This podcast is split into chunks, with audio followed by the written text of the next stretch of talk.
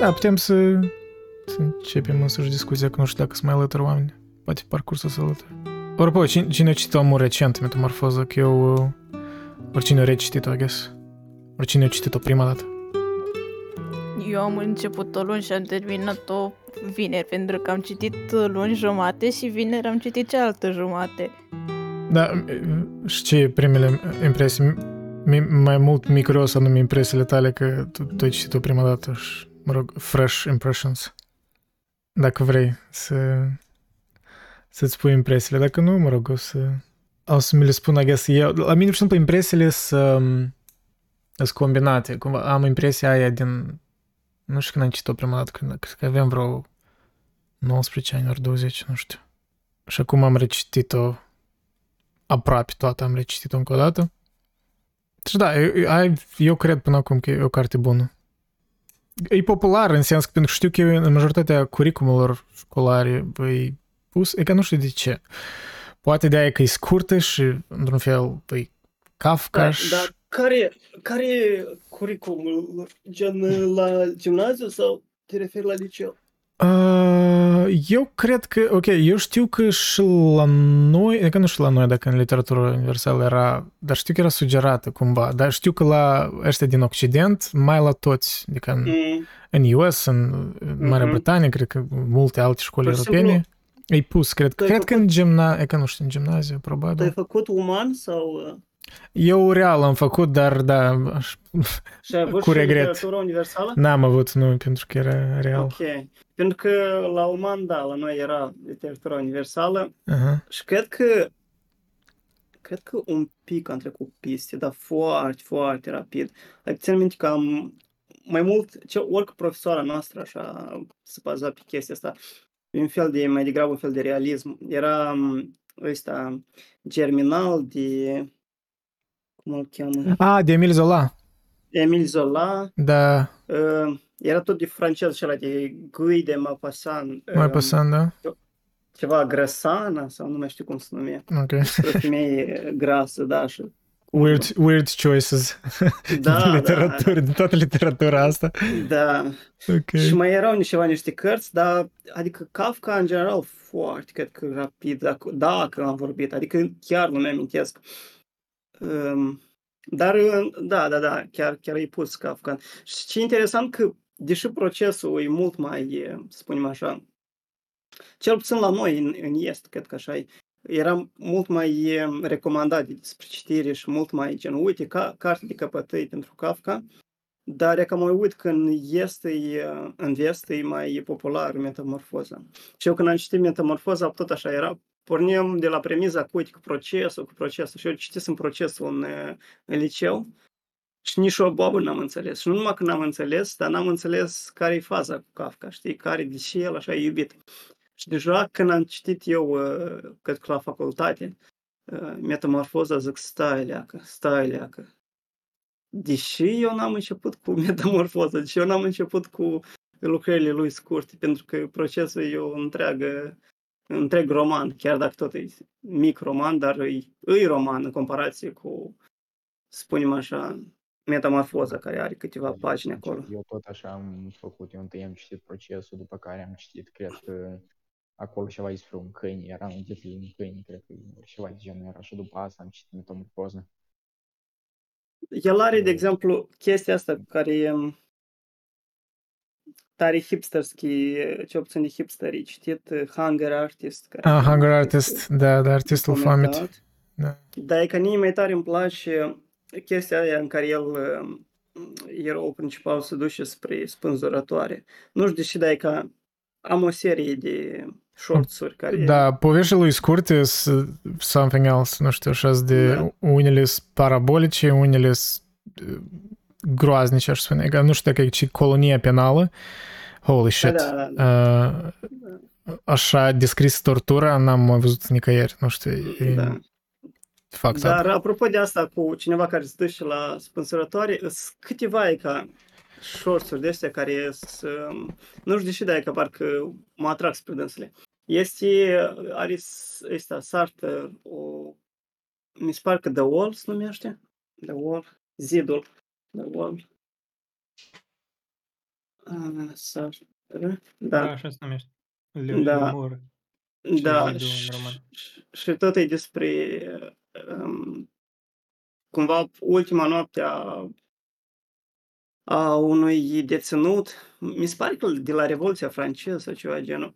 Și cumva pe dânsul trebuie să-l ducă să-l împuște dimineața și el tot noaptea nu doarme și acolo e, da, e clar lucru, e în stilul lui Sartre, așa, cumva, uh, un fel de flux, așa, uh, de gânduri existențialiste despre cum, ce înseamnă viața, ce înseamnă moartea în general.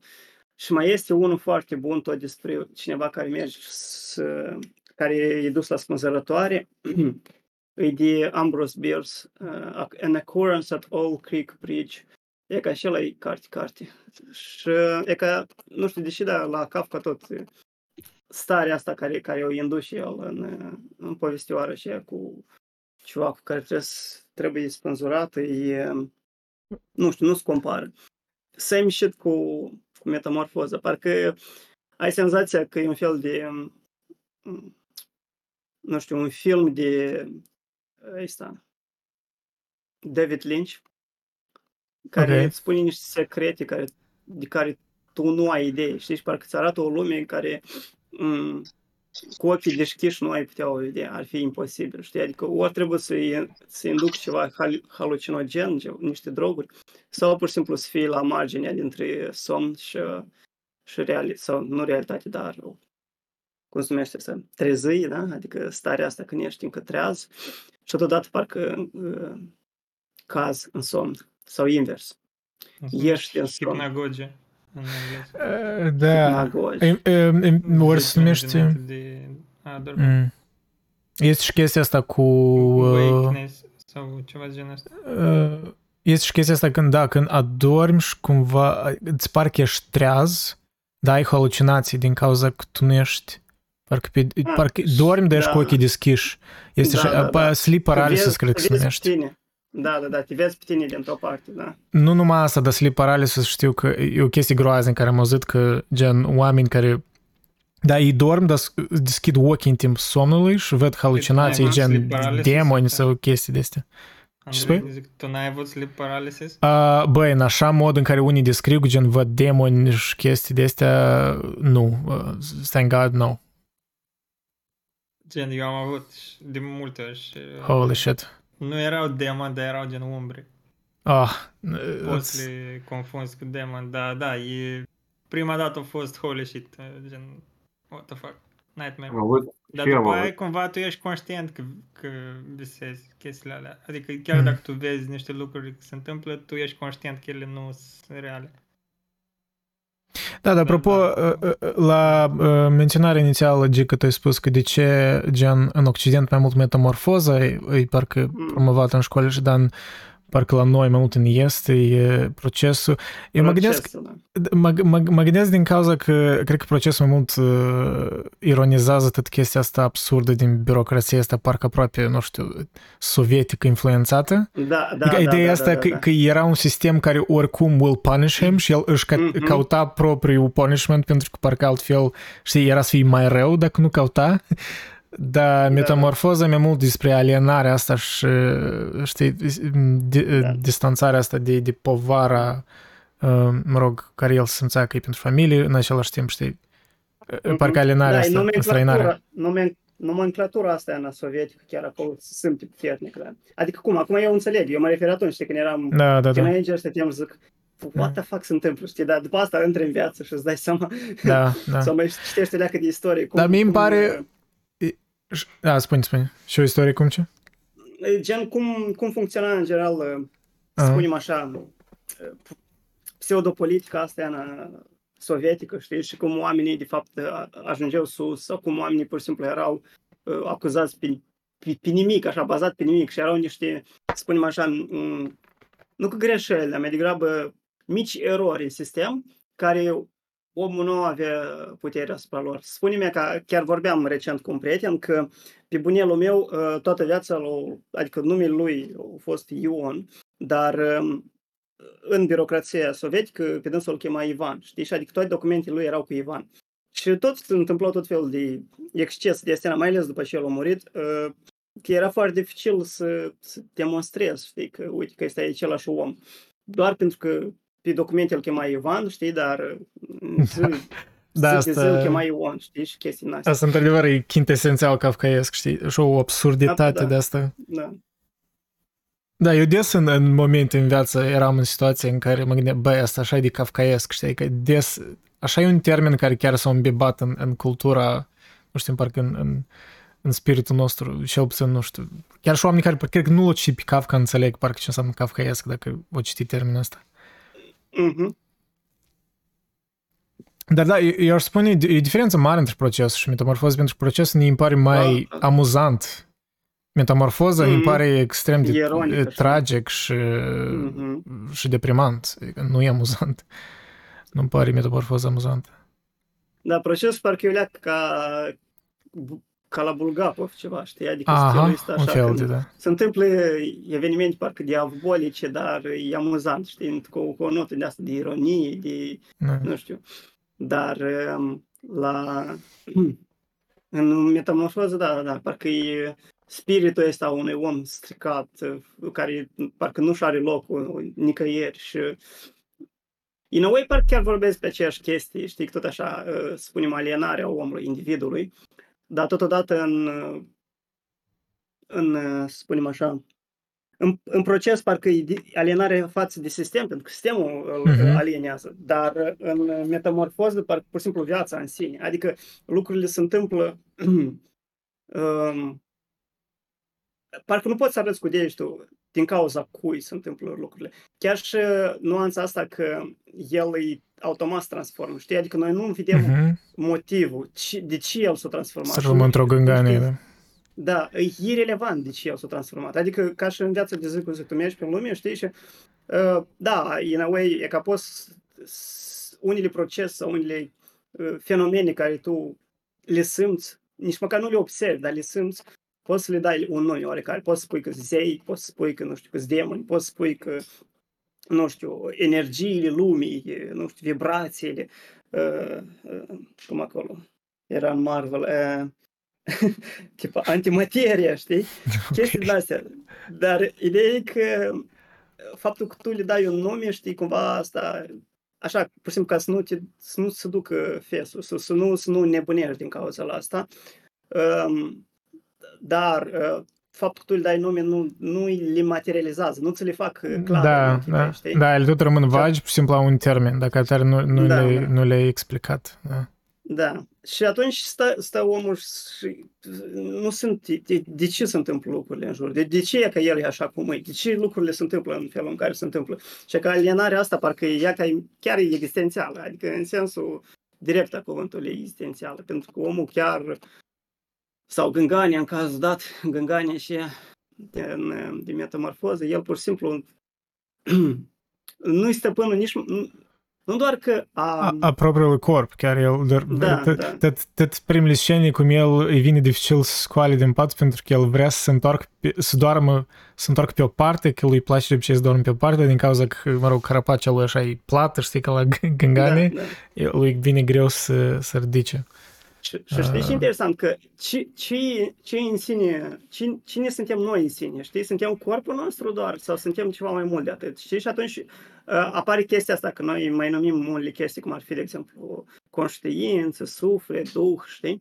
Și um, chestiile astea, dacă m, depinde iarăși cu cine discuți, dar uh, așa, dacă în perspectiva mea, eu aș spune că chestiile astea aproape că sunt non-existente, e mai degrabă un cumul de uh, spunem așa, de uh, senzații sau, sau factori senzorici care are corpul nostru, care posedă corpul nostru și ei pur și simplu pentru ca, ca să ne fie mai ușor, noi spunem, uite că e suflet, știi, sau e conștiință.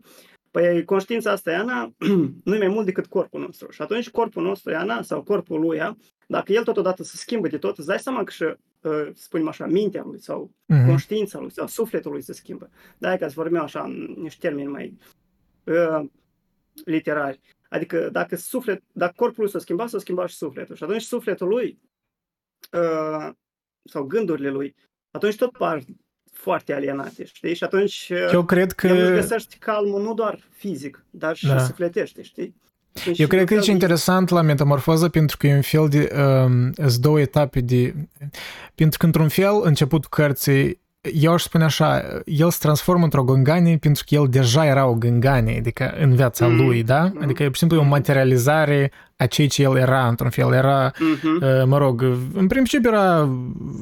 uh, era pus pe spatele lui Gândar de toată oficiu. da, starea financiară a familiei, toți dependeau de el, el era, chiar dacă n-ai spune că îi plăcea lucrul lui, dar se simțea obligat să avea doar familia lui o datorie, da, ceva de genul. Și el se simțea obligat în următorii ani cel puțin să lucreze ca să se întoarcă datoria familiei lui, nici nu era a lui personală. Um, Mhm. a, și, și da, el se transformă într-o gânganie, da, într-un fel, da, starea lui psihologică parcă o, a fost premoniție a ceea ce el a devenit fizic uh, și Mhm. apoi pe parcursul novelei uh, doar la început când el uh, mă rog, îl vede familia lui, clar e șocată la început, dar uh, parcă încă îl vede ca el, pur și simplu încă sunt nedumeriți cum el poate fi un gângane, dar încă îl interpretează că el e Gregor, știi? Dar pe parcurs uh, ne amintesc că cât mai mult familia se obișnuiește că el e o gânganie, parcă deja uh, își pierde interpretarea asta că el e Gregor, pentru că el, pentru că fizicalitatea lui, starea lui fizică de a fi o gânganie, deja mm, uh, parcă overflows, adică deja asta îi în față. Și deci fizi- asta era de fapt parcă un motiv în novelă, că fizicalitatea, însăși camera lui parcă devenea mai claustrofobic cu timp pentru că familia lui în general a făcut un fel de storage din camera lui treptat. Adică cât mai mult uh, continua novela și starea lui degrada, dar și f- lumea fizică din împrejurul lui parcă era mai claustrofobică, mai dezordonată, toate rămășițele de mâncăruri și așa mai departe. Uh, și Mm, apropo, era e- un moment la urmă când, uh, când, uh, um, când ei tot erau mai disperați familia lui când trebuie să întoarcă da, datorii și așa mai departe. Și, și spunea că doar noi trebuie să facem, nu știu, o metodă de a face bani, clar, e că să închiriem camera asta lui unde e Gregor, dar Mhm. și ceva de genul, mă tin că sora lui spune că, ori nu știu cine o menționat, cred că sora lui că că asta deja nu-i... A, s-a referit la dânsul ca, nu la dânsul, dar ca la it, știi, chestia Mhm. aia și gen... și- Deja în momentul ăla erau, ei nu-l vedeau ca Gregor Samsa, era într-adevăr Mhm. de- doar o gânganie și ceva au remarcat, mă tin că sora lui ceva de genul că dacă asta era Gregor, el era să fi plecat de, de binevoință, că pentru că era să se Mhm. piesă de noi, că uite, suntem în situația asta, știi?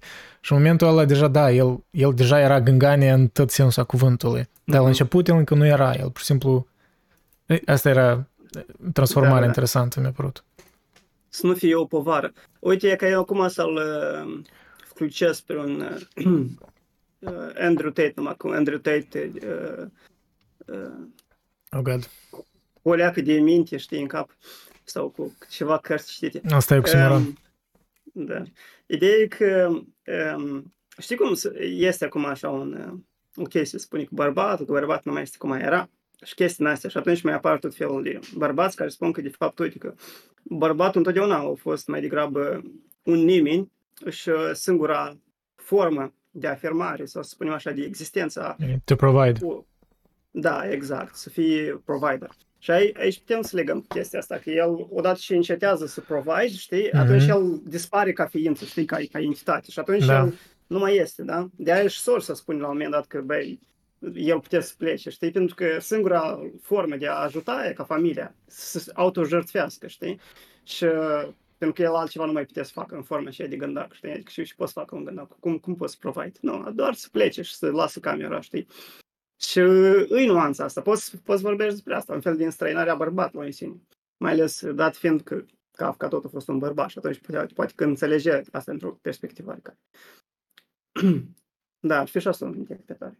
Da, metamorfoza și poți să o interpretezi în multe aspecte. La sigur, e, e un pic și cred că autobiografică, deși n-aș spune asta ar fi o descriere corectă, pentru că e, la urmă urmă, o ficțiune, dar da, la sigur, îl vezi pe, parțial pe Kafka în, în ipostaza asta, mă rog, mai ales dacă ai citit scrisoarea către tata, tot relația lui dificil cu tata, da. s-a simțit el, sigur, ca o povară uneori, da, în, în familia lui, mm, mai ales că tata lui era așa un uh, tip de om de oficiu, așa mai hustler, știi, așa mai, ceva era descris ca cu umii relați, știi, așa mai mai gălăgios, mai știi, straightforward, adică total, total opposite of cum era Kafka, din câte noi percepem. Mm. Deși Kafka nu era așa de, cumva, știi, uh, ok, da, era nerdy, introvert, introvertit, dar se ocupa și cu călăritul și cu notul, adică nu era total neactiv fizic, că totul e un mit. Dar cumva, da, psihologic era mereu parcă alienat. Um, dar da, alienarea asta în metamorfoză e, are mai multe straturi, aș spune, da, un fel de alienare față de propriul sine, pentru că el sacrificându-se pe dânsul, da, fiind, cum tu spui, provider doar și fiind doar provider, tu nu te cunoști pe tine ca tare. Tu, unica, da, valoarea ta e ce tu faci, dar nu ce ești, ești. ești. Și... Da, n-aș, n-aș spune aici că ar fi o mare diferență între asta, pentru că de obicei, adică de obicei, o să fie așa că ceea ce faci tu da, da. își și ceea Intertwined, ce da, sunt interconectate. Da. Păi aici la uh, Gregor îi provider pur simbolic, pentru că el zice acolo că ei, de fapt, aveau bani strânși, mm. familia, și aveau, ah, da. o mică avere, o mică okay. avere. Deci el era provider așa, doar simbolic. Păi stai, da, uite care păi... e baza, că e una, tu să ai un, să spunem așa, niște bani acolo de o parte și alta să fie un venit uh, constant, știi? Adică venitul constant, în general, e dacă ai un business oarecare, nu, nici de cum nu ai pământ sau chestia. Bunurile astea, spunem, um, cum, imobil, da, uh, îs o chestie bună, dar nu e o chestie care poate să întrețină o familie, decât dacă tu vinzi bunul ăla și atât. Și atunci lucrurile merg mai bine când îi un venit regulat, știi, pentru o familie. Da, eu nu știu, nu, da. nu știu de ce tu crezi că e simbolic, că Mie nu mi s-a părut că așa, mi s-a părut că chiar era o chestie destul de palpabilă, reală, că familia chiar depindea mult de el. Ori poate... Nu așa mi s-a părut. Depindea, like, doar financiar, depindea da. pe deplin de el. Și din moment ce el nu mai câștiga bani, toți au fost uh, forțați să facă ceva. Da. Uh, Mike să cine croșeta, mm-hmm. Tac s-a apucat ceva lucru. Da, da, gândiți-vă că ei și-o păstra menajera până la sfârșit. Mm-hmm. O păstra să trăiască așa până la sfârșit. Dat. Da, au schimbat. Da, și-au schimbat, dar tot, tot, tot a avut o menajeră. Păi da, da, și timpurile sunt altele. Eu adică nu cred că... ești o da. fa- familie înstărită sau o familie care... Păi da.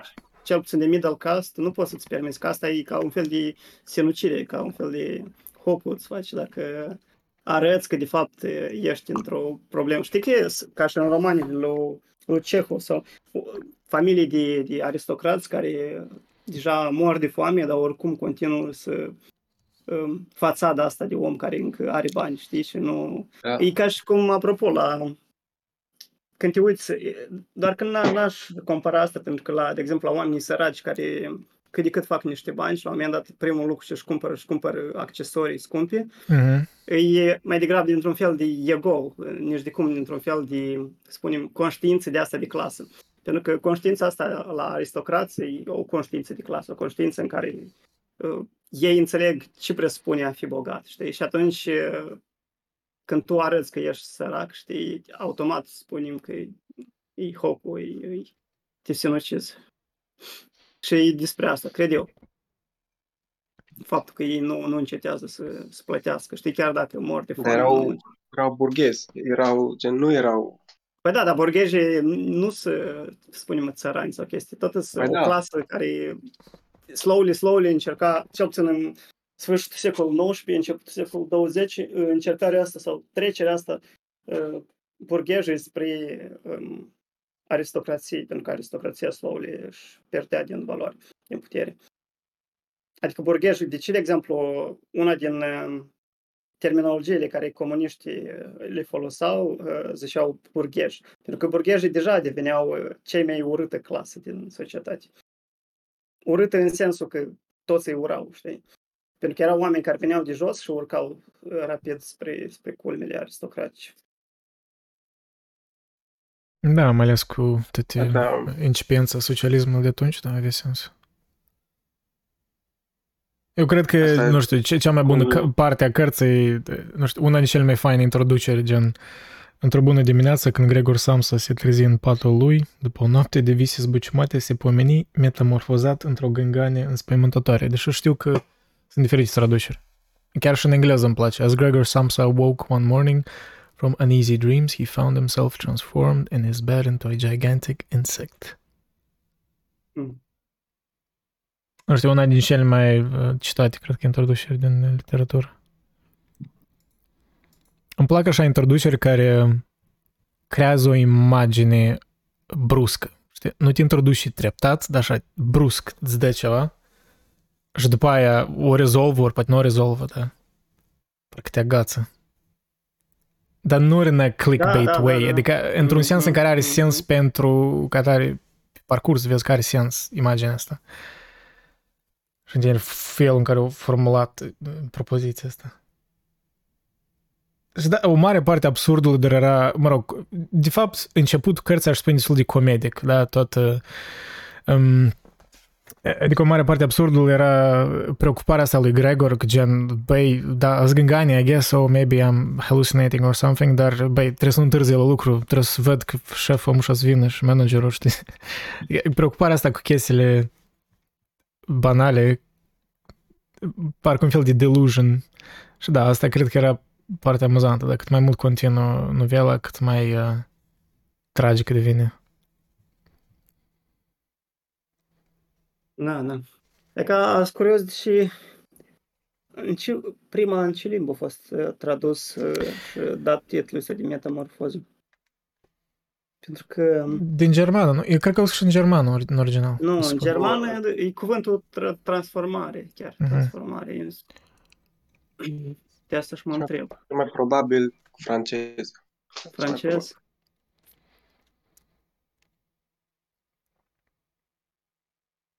Apropo de Gângani și Paris, Mhm.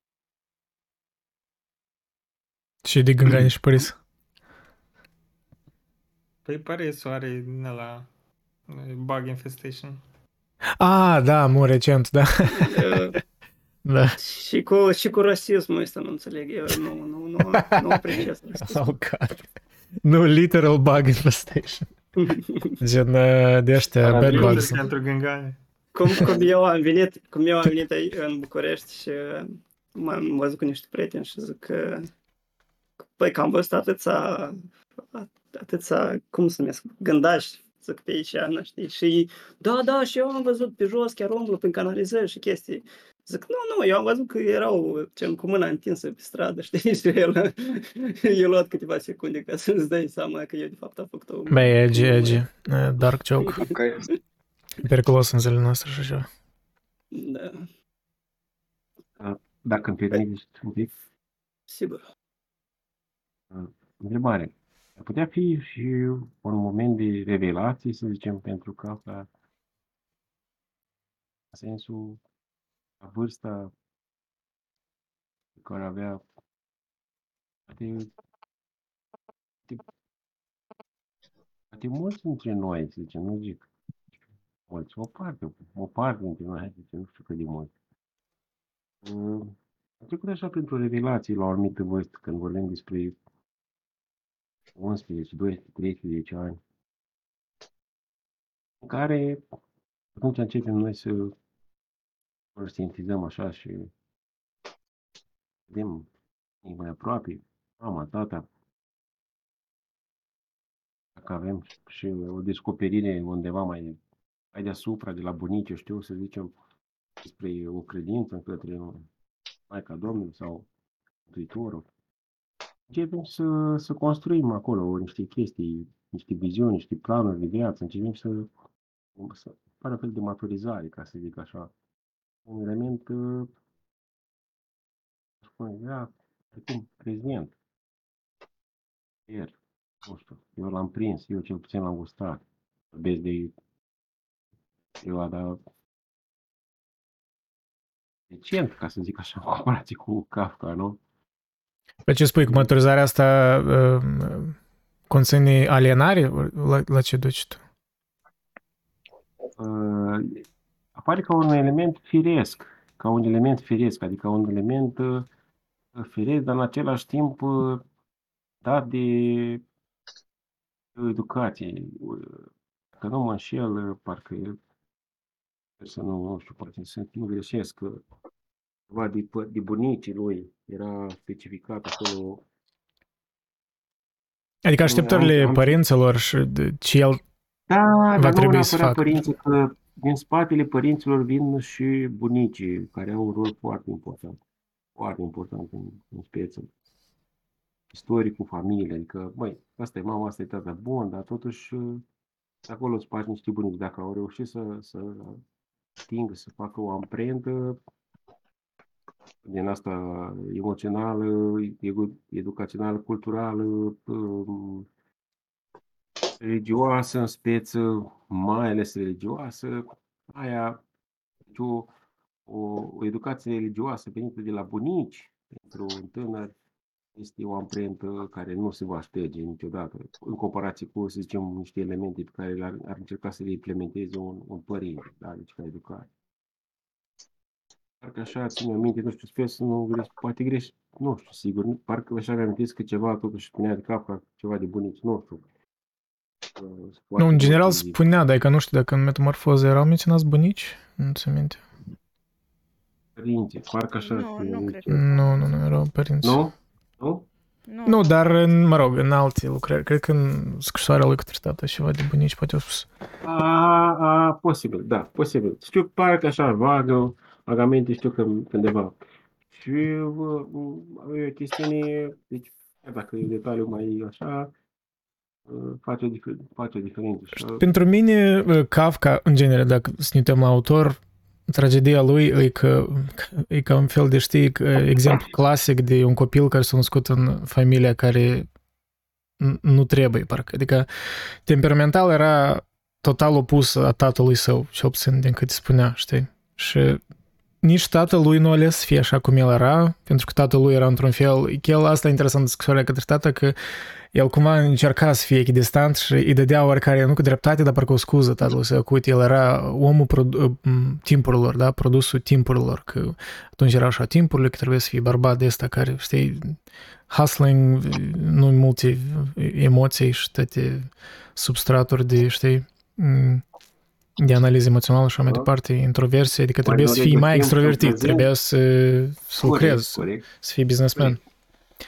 Nu regăsim și în prezent uh, exemple de genul ăsta. Nu, dar ideea e că, într-un fel, ce e tragic și în scrisoarea aia, care, ce că tatăl nu, l-a- nu a citit-o pentru că mama sa nu e, mă rog, o decis să nu emineze, e că relația aia ca tare eu avea eșec din start, adică orice n-ai face, temperamentele lor așa erau diferite, că nici tatăl nu era să-l înțeleagă, ok, poate Kafka ca fiu l-a înțeles cât de cât perspectiva tatălui, dar am impresia că tatălui în general nu l-a înțeles.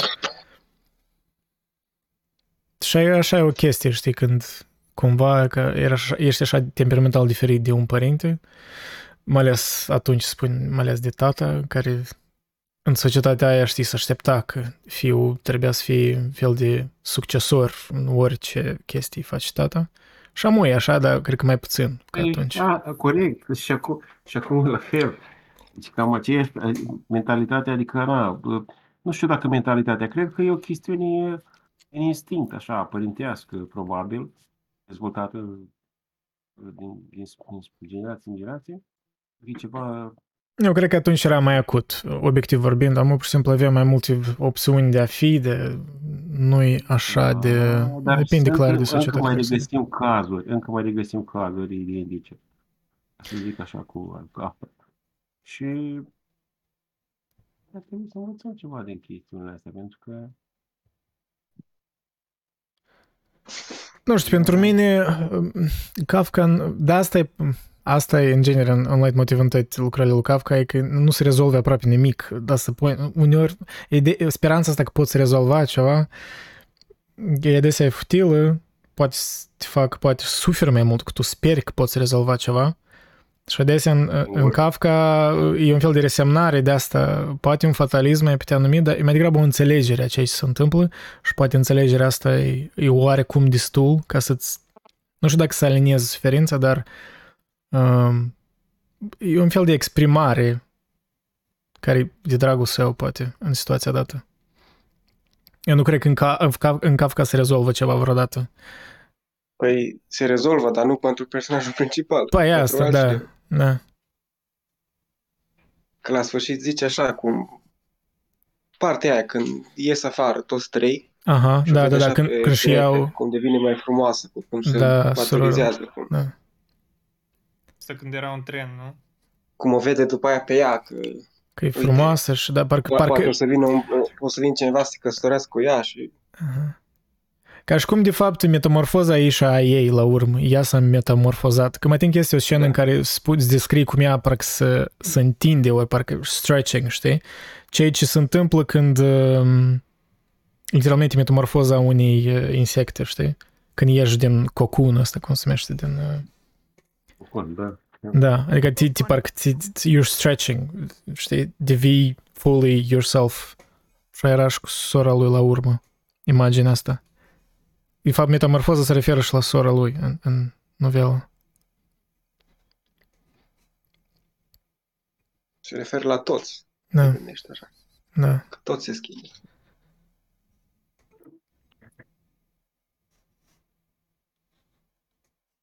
Nu știu, ți aminte când citisem metamorfoza, ne aveam da, de mult, în prima dată.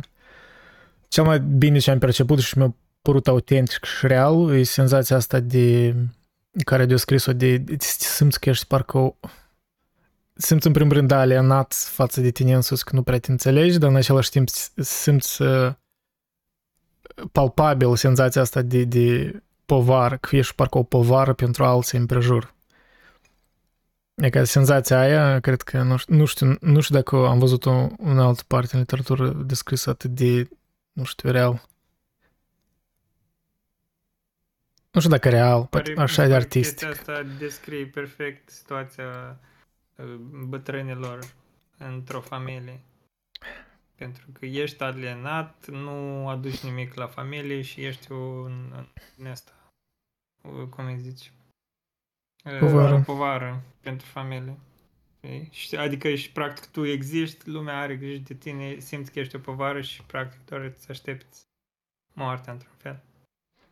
Da, doar că, mă rog, spunem de obicei, este oarecare înțelegere cu parcă mai asta deja e un bătrân și parcă nu se așteaptă că el will be providing for us or something, dar aici în, în metamorfoza e și așteptarea asta on top of it că el e providerul și el trebuie să ducă la muncă și pentru familie și așa mai departe.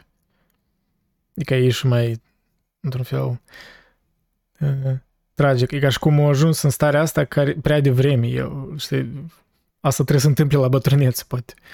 Nu când e tânăr.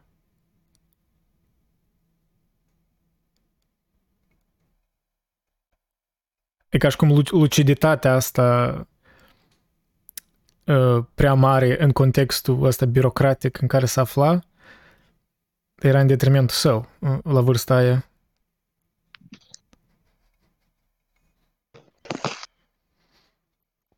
Pentru că La, cât- la ce vârstă a scris? Că nu, nu mai e nu mai e. Vreo 30. Uh, Cam își mă uit.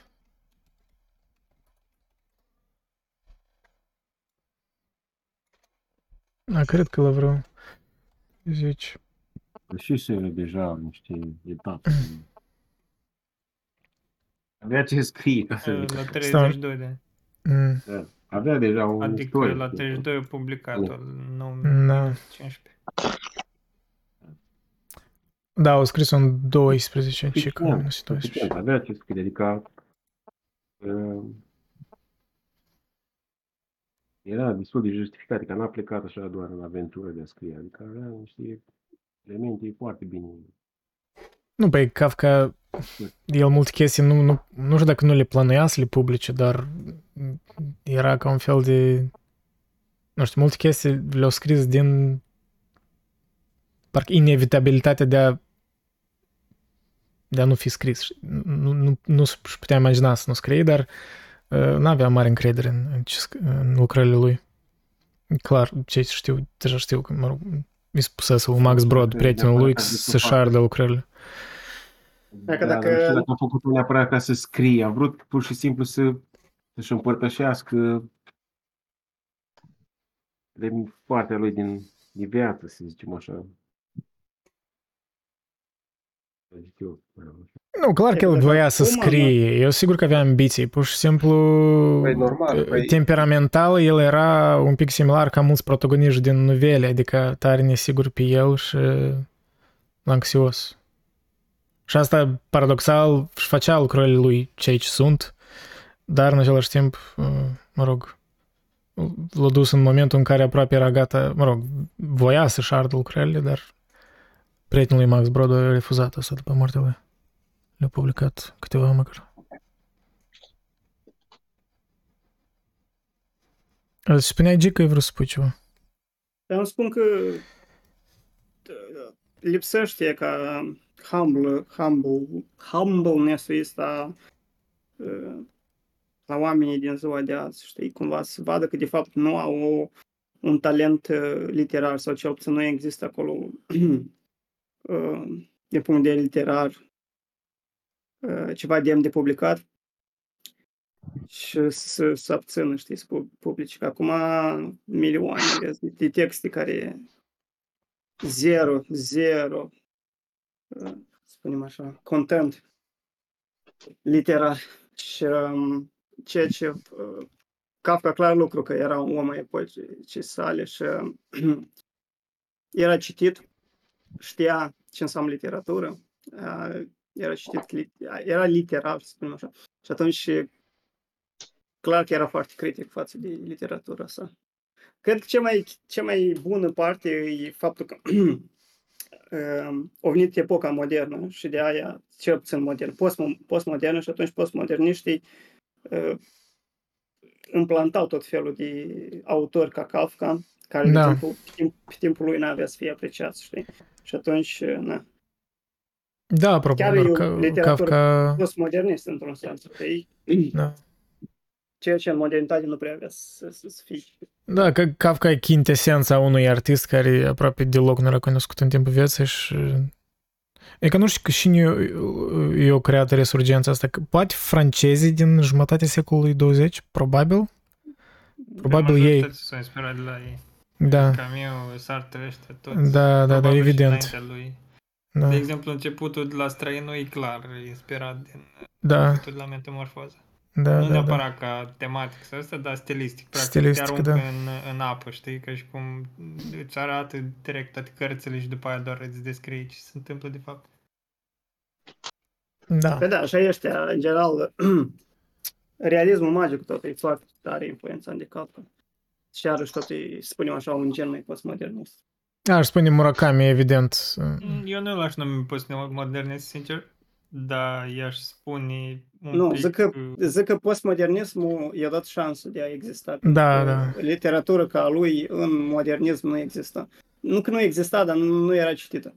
Uh, Iar în postmodern era nevoie, era un fel de set față de așa literatură.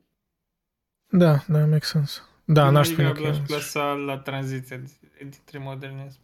A, păi da, nu, dar pe asta și că a spus, el nu a spus că el Eu e asta aș spune, postmodernist. Eu zic că A spus că postmoderniștii Nevoia- l-au descoperit. într-un fel. Corect. Nevoia de, de așa voci ca, ca Kafka în postmodernistul și la iveală. Nu că el scria postmodernist. Dar da, el, el e, tran- da, e un fel de scriitor de tranziție, la sigur. Ceea ce avea sens, pur și simplu, în timpul în care s-a născut și a scris. Păi, din câte știu eu, Kafka a fost foarte popular în America. În perioada aia, așa, după război. Că acolo, cum ar fi, l-a recitit lumea și l-a readus în, în vorbă. Că în Europa mai greu, că era și evreu și a doilea război mondial.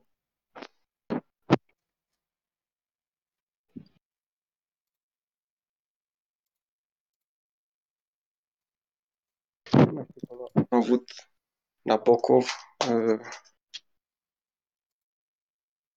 asta lecture despre metamorfoză. Ana Bocov a avut... Uh, aha, ok. Și el era în America. Dar cred că era clar după ce a devenit mai...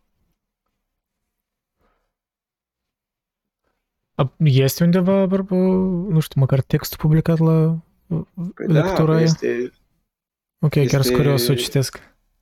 o carte Mm. întreagă cu, Oh, ok. cu lectures. Ok, ar trebui să o caut. Chiar sunt curios. A, ia că este chiar... um, Este the Kafka pro- Kafka.org, the Kafka Project. Puteți să pun în chat aici la Book Club însuși la Voice. Este Lecture on the Metamorphosis by Vladimir Nabokov.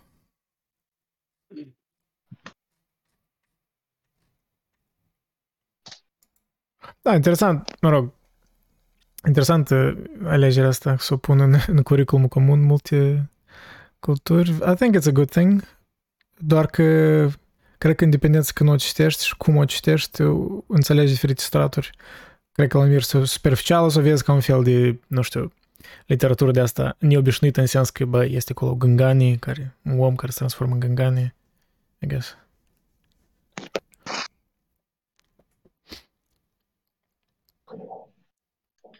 Dar nici n-ai spune că lucrarea așa, așa e de gen extrem de subtilă ca să nu înțelegi despre ce merge vorba. Dar nici, parcă nici n-ar fi trebuit să fie necesar. Nu cred că Kafka voia să pretindă ceva.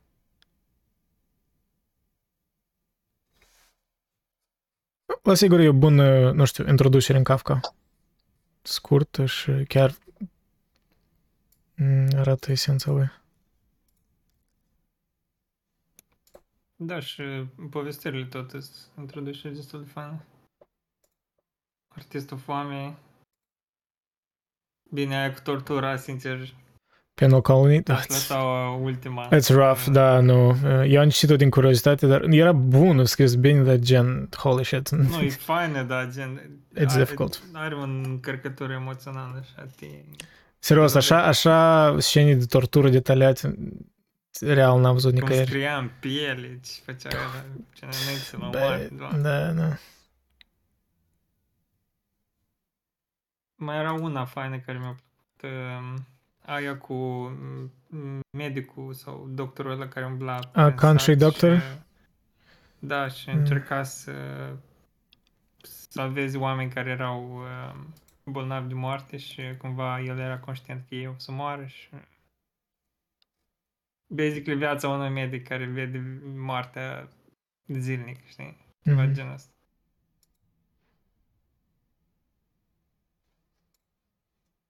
Da, mâine, nu știu, ne-am amintit din personaj din ciuma lui Camus. Și îmi dau seama că Camus s-a inspirat nu, din nu Kafka. vorbim de, despre Camus pe serverul ăsta. Come on. Cotard. Eh, Nu, e- nu Cotar, nu, nu, nu. Cotar era la care, parcă era satira lui, parcă era un fel de Sartre impersonat, cum îl vedea Camus. Nu, nu, nu, era, mă think Dr. Rio, că el era unul din principalii personaje, că era... Acela care privea băiatul care murea.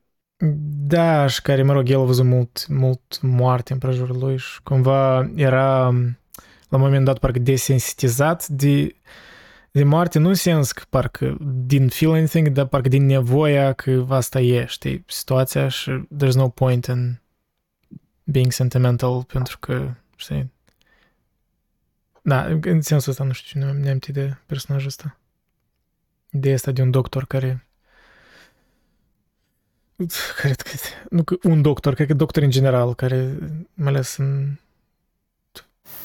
în situații de astea în care văd moarte destul de des, cred că psihologia e ceva de de genul dat să naștem, vrei, nu vrei. Pe doctorul din Kafka nu e ăsta indiferent. Că E, pe el, Da, da, da. E e din contra, adică îl doare.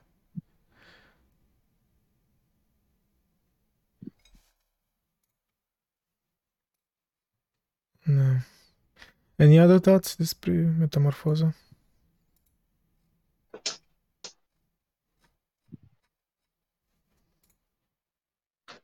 Aș avea eu de adăugat o chestie, cum uh, văd eu după perspectiva mea.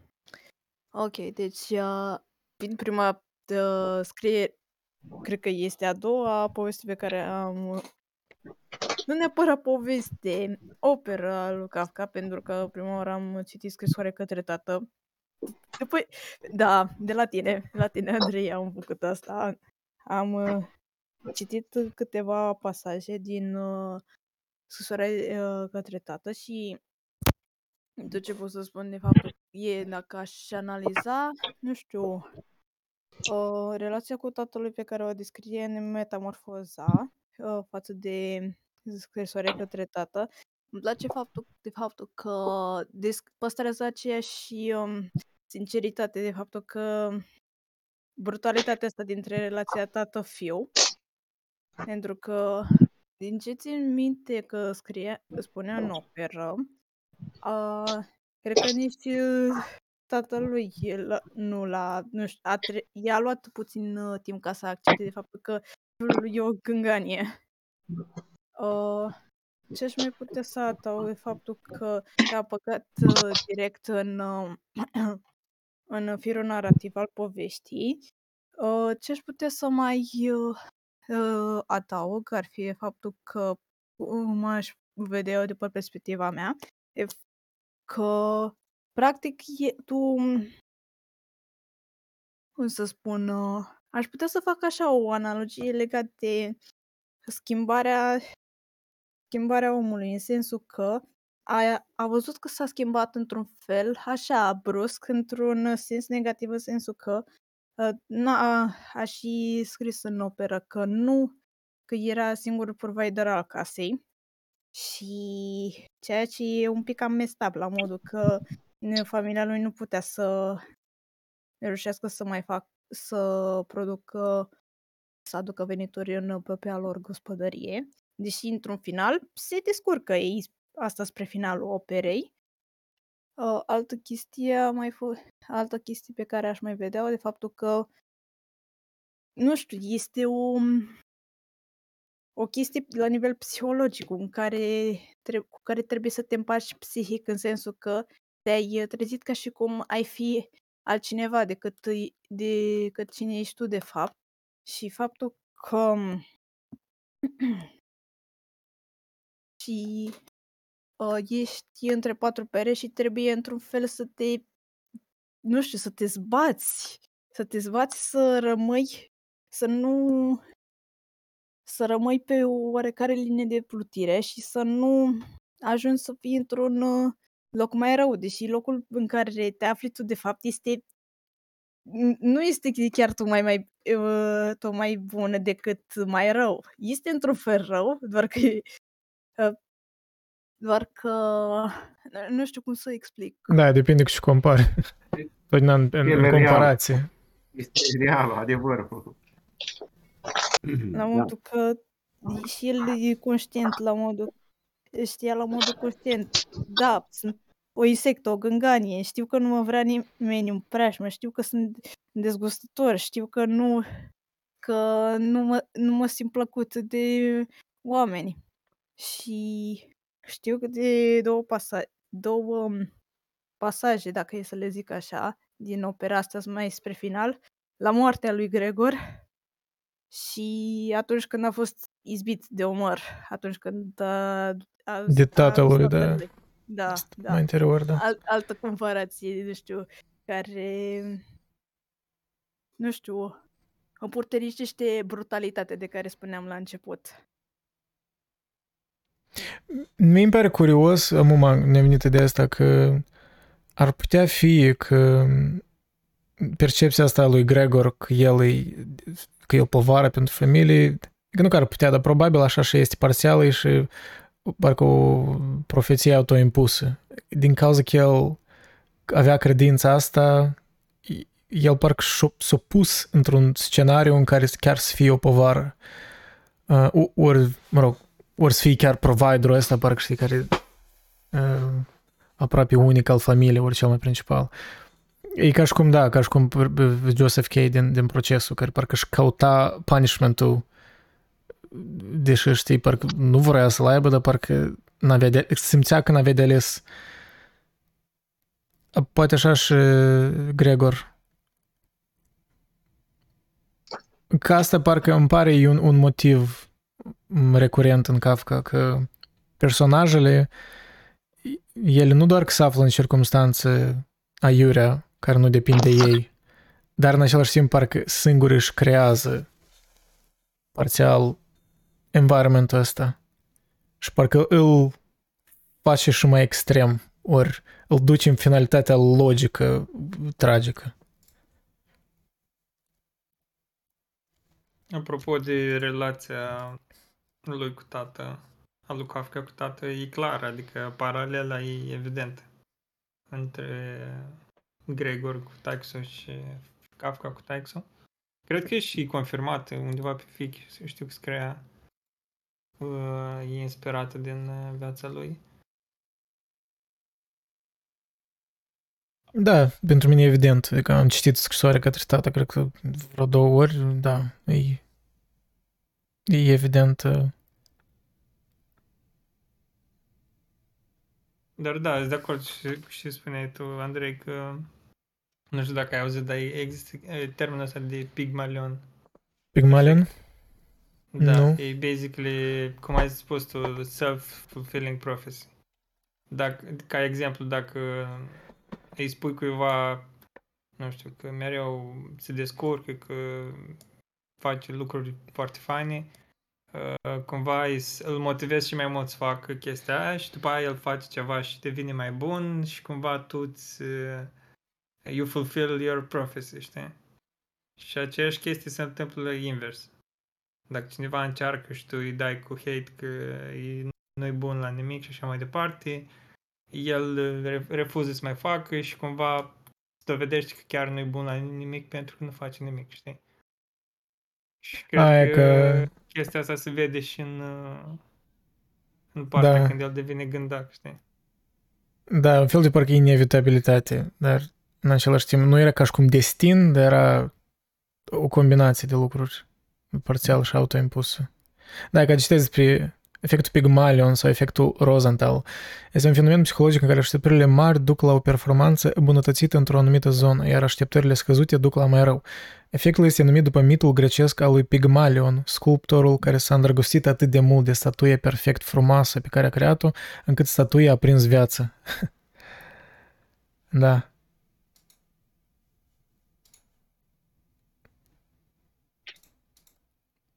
Da, e și chestia asta de obișnuință, știi? Când uh, te obișnuiești în, uh, în sentimentele astea de alienare sau te obișnuiești, pur și simplu, să te vezi pe tine însuți ca un om care, nu știu, e mai uh, antisocial sau ceva de genul, ori, ori pur și simplu vezi relația ta cu părinții, de exemplu, proastă și nu o vezi, o vezi parcă ca static, parcă e, e fatal, parcă n- n-ai cum să o fixezi. Păi da, credința asta parțial te încimentează în starea asta. E ca și cum știi, familiaritatea uneori, poate la nivel subconștient, e mai bună decât ceva nou, chiar dacă cel nou ar putea fi o promisiune la ceva mai bun. E frica de schimbare. Da, frică de schimbare. Chestia asta e specifică omului în general. Da, apropo, um, despre ce încă mi se pare că e metamorfoza e um, Tony a menționat așa foarte pe scurt uh, motivul care apare în, uh, în metamorfoza e că într-un fel oamenii în momentul în care se complac în situația lor nu, nu mai vor nicio schimbare și uh, în cazul lui Gregor era că el uh, uh, susținea financiar de unul singur, de unul singur tot familia și ceilalți considerau că asta e mm, starea normală, că asta e default. Mhm. Și de fapt după aia s-a adeverit că totuși dacă chiar ești pu- pus în situația să trebuiască să schimbi ceva, te descurci. Și ai văzut că în momentul în care el nu mai era capabil să aducă venit, ceilalți cumva s-au adaptat la situație și au găsit modalități. Da, să era ok. supraviețuiască. Adică da, e- da, a- da, bună observație. Adică nu era doar obișnuința a lui Gregor față de starea lui, dar și obișnuința familiei, clar. Da, E- vezi că el era uh, țapul spășitor a familiei și toată lumea lua starea asta ca ca un normal, ca așa, așa e, așa trebuie, știi, altfel nu se poate. Mhm. Și în momentul în care ești forțat să schimbi lucrurile, să te adaptezi la situația nefavorabilă, se adeverește că totuși există o alternativă. Se poate și altfel. Că... Mă gândesc Da. că chestia asta na, e totuși un motiv care light motiv așa în literatură în general. Da, în Kafka în special, mi pare asta cel mai uh, de tragic în, în Kafka, în, gen- în ficțiunea lui, că multe personaje, parcă în, alt autor ar fi, știi, este și o pier ca o a- arc, știi, a eroului, parcă e un fel de Joseph Campbell type, știi, uh, un fel de cu- cerc al eroului, da, el întâlnește dificultăți, uh, apoi vine un punct în care e cel mai jos și el cumva iese din măcirla aia și știi, cu greu, dar învață ceva din asta. Dar la Kafka niciodată nu ajung personajele în... Îi nimeresc în punctul ăla cel mai jos și punctul ăla cel mai jos îi doboară. E aproape niciodată nu iese învățând ceva. Uh, și da, prin asta Kafka e destul de deprimant, pe general. Dar cumva parcă și real. Ceva Da, parcă general o, o, scrierile lui Kafka o atins, o atins deprimant. ceva, da, da, la sigur. Dar o atins ceva parcă ce poate alți autori n-atingeau. Alți autori parcă vreau să fie mai moraliști, ori mai, nu știu, parcă s- scrie, che- scrie chestii parcă în sens de, nu știu, parcă, parcă fabule sau... Băi, sincer, mie îmi place chestia asta că nu, că nu e moralist. A- Apreciez foarte mult la Da. să nu... Da, de aia e, da, de, de aia e literatură Adică când bună. i- Imaginează-ți să ai o, un roman de Dostoevski bun, treci prin tot felul de stări și schimbări de personaj și așa mai departe și ajungi la final și îți dai așa vreo două pagini cu morala autorului, ți-o, pu- ți-o bagă pe gât, știi? Ar fi, practic, ar strica tot roman. Crimă și pedeapsă. da, greș. Mă rog, Budovsescu e moralist pe locuri, dar cumva el is good enough of an author cumva să închizi ochii la anumite moralisme, știi, directe. Parcă, știi, nu poate să te deranjează uneori, dar, știi, nu-i destul. Pentru că, într-adevăr, e autor bun. Dar da, Crimă și Pedeapsă, într-adevăr, e ca dacă ar fi scris Kafka, Crimă și Pedeapsă, holy shit. Era să fie Dacă mult ar mai fi dark. scris Dostoevski, Crimă și Pedeapsă înainte să duc în Siberia. da. Da. Sincer, am început să-l apreciez pe Dostoevski mult mai mult uh, în, înainte de să duc în Siberia. Da, e diferit, e diferit. Cred Short că... stories. E altceva, alt vibe. L-a schimbat super mult. Chestia Eu asta se acum vede. citesc uh, Crimă și Pedeapsă. O, Mm, Mult succes. da, have fun. Mersi. Nu zicem așa, dar Dostoevski e în primul rând scriitor, povestitor, după aia moralist. Da, sunt de acord, sunt de acord. Băi, Păi de, de-aia își spun că nu mă deranjează așa de mult unele părți mai moraliste ale lui, pentru că, în primul rând, e scriitor. sincer, eu acum am mai citit niște Google și că prima chestie care a fost e că am observat că efectiv e stilul lui Dostoevski, care de fapt e stilul lui Google, dar Dostoevski l-a luat de la Google. Da, mă zici tu. Uh, dar ce am vrut să spun e că, de fapt, uh, apare și la Google multe intervenții de la autori care încearcă să- să- să-ți povestească, să-ți explice anumite chestii și cumva face și un pic de morală, dar nu nimic așa, să zic, să ți-o bage pe gât, dar totuși face. Și chestia asta să o transmis și la Dostoevski. Nu știu dacă vrut sau nevrut, dar s-o transmis. Așa că nu e ceva specific, partea asta cu moral, nu e ceva specific doar la Dosto. Tolstoi, știu că n-am citit aia, cum îi zice, Învierea, dar am auzit uh, și am văzut review-uri care spuneau că e foarte moralist și uh, asta cumva fiind punctul slab. Da, cred că depinde pe cine întrebi. Uneori spune că nothing wrong with moralism, știi? Dacă sunt de acord cu moralismul ăla, știi? Asta e chestia. Pe unele persoane care au citit așa Ana Karenina superficial, o să zică și că Ana Karenina e moralist. Dar din nou, e prima dată scriitor, omul ăla. După aia, toate chestiile alea. Bine, la înviere acolo, clar. Și sau la, nu știu, Sonata Kreutzer sau din asta. Unde e așa un tip de ăsta antinatalist, super, că soția s-a înșelat. Un fel de tratat despre femei Arthur Schopenhauer. Oh boy. Adică antinatalist în sensul că vede așa că sexul e pur animalic, că toate de-astea, că Păi asta Ca e porci. mentalitatea creștină în mare ne parte. mulțim. Nu? Nu-ți pare că e mentalitatea creștină? Păi creștinii vor să ai copii. Da, da, asta nu, nu înseamnă că nu desconsideri sexul ca un act murdar, foarte plin de păcate, etc. Păi da, e Mm. murdar dacă nu e folosit în... Da, mai degrabă Scop de creștinii, procreație. da, ar vedea e, că sexul inerent e uh, imbibat cu scop anumit, pe care trebuie parcă să-l ur- urmărești, știi? Mi-am, mi-am Aș amintit spune de că- Foucault. Adică asta spune, primul lucru pe care îl spune în istoria sexualității. Nu zice, nu zice de creștinism, zice de Nu, zice de, Că- da, când am- asta când am- că e imbibat când am cu un început- scop. când a început ca lumea să fie văzută ca populație și să fie calculată ca populație. A, păi despre asta, ok, to be fair, eu cred că Foucault s-a inspirat de la Kierkegaard, pentru că Kier- Kierkegaard a fost cam primul, prin mijlocul secolului XIX, când au, au vorbit despre chestia asta, că a apărut, a apărut așa o chestie ca, uite, pe public, știi, odată cu presa printată, și el s-a aflat în mijlocul Demografie mai asta. degrabă. Mă rog, public, ori opinia publică, demografie, tot chestiile astea, parcă comunii. A, păi nu, păi de parcă ele Foucault au- zicea în mod științific Mhm. chestiile astea, că au devenit ok. populație.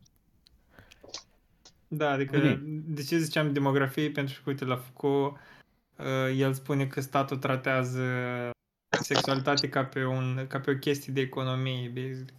Adică dacă Mhm. poți regla mm, sexualitatea oamenilor și reproducerea prin uh, consecință, reglezi, un, ca și cum ai regla un factor economic, populația, demografia. Honestly, da, are sens. Adică chiar așa vezi uneori declarațiile astea că o, noi avem natalitate scăzută, trebuie să mărim natalitatea, da. știi? E văzut tare Cea mai... material, parcă e... Nu e alegerea exact, fiecărui adică individ, dar parcă știi, basic e și- ceva ce nu, datoria, știi, for lack of a better word, să cetățean- ne, Datoria ta de cetățean. Datoria kantiană. da, să ne cuplăm pentru partid. Ceva de genul. La, la chinezi e cel mai ușor de văzut chestia asta, că la ei tot schimbă legea aia câți Mhm. copii maxim poți să ai și în funcție de uh, de maximul ăla, orice depășește nu are din asta asigurare medicală, nu poți, ai limitări, nu poți cumpăra la magazin și chestii din astea stupide, știi? Adică la ei e, reglementarea asta de populație e Da, așa e că- direct, știi? Nici măcar nu e ascuns. Interesant. Este acolo vreun, precis trebuie să fie vreun club underground în, în China undeva unde uh, oamenii Bă, citesc și eu recitesc cred. procesul de Kafka. Poate în Hong Kong, așa, dar în Germania. Uh, oricum, cred că sunt, sunt uh, apreciatori de Kafka și în China precis, pentru că it's too, too close to reality. De unde a apărut ideea asta de metamorfoză? Andrei, dacă nu te superi. E că nu știu dacă Kafka uh, făcea referință la, la Ovidiu, Metamorfoza lui Ovidiu era, o, mă rog, un poem de, de Ovidiu, un grec antic, dramaturg. Dar nu știu dacă de referință la asta. Cam asta e prima lucrare care ne amintesc, e numit Metamorfoză. Uh, Eu, eu dar iarăși, metamorfoza e, tra- e traducerea cumva, cine spunea la început, că e din engleză sau... Adică în germană se numește... Că nu știu dacă se traduce fix metamorfoza din germană. Mm, Verwandlung. Ok, și cum asta se traduce? Schimbare, Schimbare. transformare. Ok, nu numai decât metamorfoză. Nu schimbare, nu schimbare, transformare mai. Transformare. Transform. Oh. Uh. Oh, aici e o chestie așa. A ales termenul acesta așa. A avut el acolo destul de... A avut o profunzime, adică a simțit așa, a fost un... Însuși termenul, metamorfoz, de deci nu faci o... E o carte sau faci, vrei să construiești, faci un film sau o lucrare. Ai un titlu, profunzime, reprezentativ. Pe bine, Kafka Fost putea acolo spune și- pur și simplu metamorfoză. Există, există și în germană, metamorfoză. Există același cuvânt, el a folosit cuvântul nemțesc. Adică și asta cred că e ceva. Da, da. Până la urmă, termenul uh, script, sensul lui sau uh, valoarea lui. Într-adevăr, este o această transformare, da? Deci, practic, el aici a vrut să surprindă partea asta de transformare, de, într-un un mod natural, nu? E, Că Da. metamorfoză cred că ar fi, s-ar lega doar de morfos, de formă, să schimb forma. Dar aici e o Schimb- schimbare Da, mă, dar completă. e, un- e un moment, ca și cum am spune, uite, înfloresc uh, copaci. E o transformare, nu? E un, e un moment fascinant când înfloresc copacii. Da, pe, Om personal, sau- pe, de Este fapt, bună firul de observație, da. că pentru mine, cumva, cuvântul metamorfoză, așa pur, parcă, uh, nu știu, stilistic, când aud cuvântul ăsta, mă gândesc la ceva, un proces natural, evident, și adică parcă e ceva inevitabil. Parcă ceva ce, ce trebuie să se întâmple. Trebuie să ai o afinitate ca să poți să, să privești acolo. Trebuie să ai o sensibilitate, aș spune. Da? Ca, să, ca să privești, de exemplu, că e un mod natural și trebuie să ai o sensibilitate ca să privești natura. Să vezi acolo aceste elemente, cum înflorește, zicem, o răsărită, o floare sau o, un ghiocel, cum ridică așa din zăpadă sau nu știu, cum se polenizează o floare cu albinele. Sunt niște sensibilități și e o, e o chestie sensibilă pentru, un cop, pentru o vârstă. Sunt din. Da, eu a, a încercat să, să, să se, se regăsească cumva în. Asta ar transmită prin putea... Sensibilitatea asta și, și sensibilitatea lui, să zicem așa, nu? Cred. Cam, cam așa cred eu. Da, ori Da, asta așa, ar... așa, așa zice și eu, mai cu sensibilitate mai degrabă că schimbarea lui Gregor Samsa în gândac ar putea fi schimbarea lui Gregor Samsa în artist. Mm. Într-o persoană Da, ceva. care începe să Involu- conștientizeze involu- lucruri. artist involuntar, adică până la urmă el a făcut chestia, da, într-adevăr, a devenit un artist, dar involuntar, adică dacă nu greșesc, cred că nu greșesc. Apropo, uite ce a spus Tony. Mă gândeam la exemplu, am avut uh, uh, colegi de liceu care s-au dus la ceva UNATC și prima chestie pe care i-au spus-o părinții, îți dai seama că o să mori de foame, că de ce te duci la teatru, că nu o să ai de muncă și așa mai departe, știi? Și chiar, adică chiar se întâmplă chestia asta. Dacă te duci la o facultate care nu are niciun viitor în ochii românilor, uh, s-ar putea să transforme relația ta cu părinții într-o, într-o chestie din asta în care ți se reproșează mereu că nu, Da, că nu da, faci ceva util, că nu aduci bani, Da. că nu ești independent, că nu... da.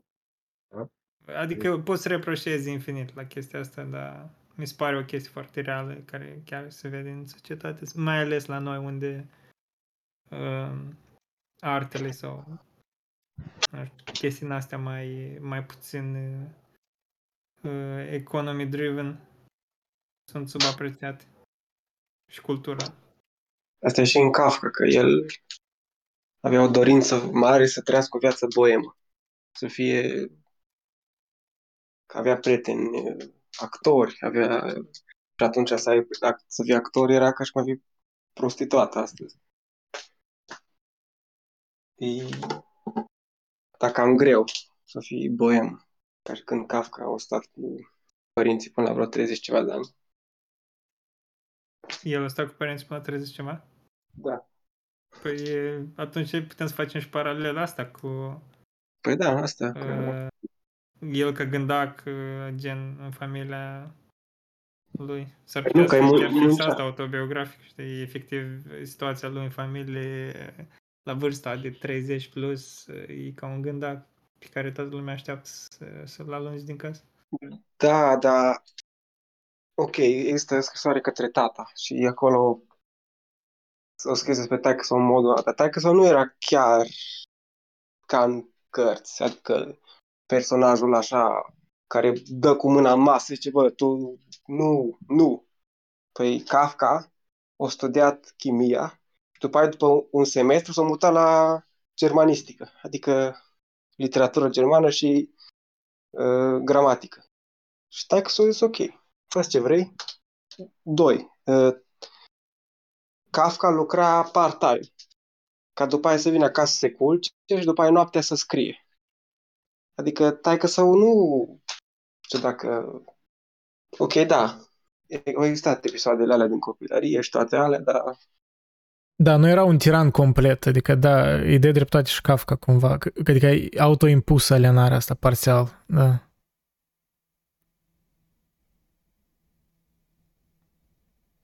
Că da, spre sfârșit știu că... Era așa mai dintr-o bucată și el... Da, exact.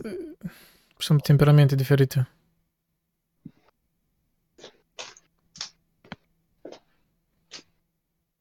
Probabil Kafka îi reproșa lui taică său o indiferență față de el.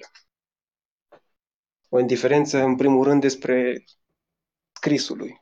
Păi da, pentru că nu, nici nu avea cum să-l înțeleagă, pentru că fiind așa de diferit, într-un fel.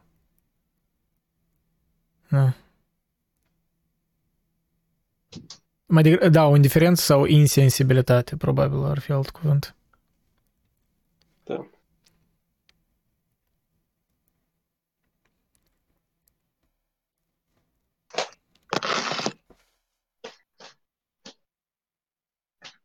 By the way, uh, Cesca. Nu? Da, ce? Cehia, născut în Cehia, nu? Uh, Bohemia atunci era...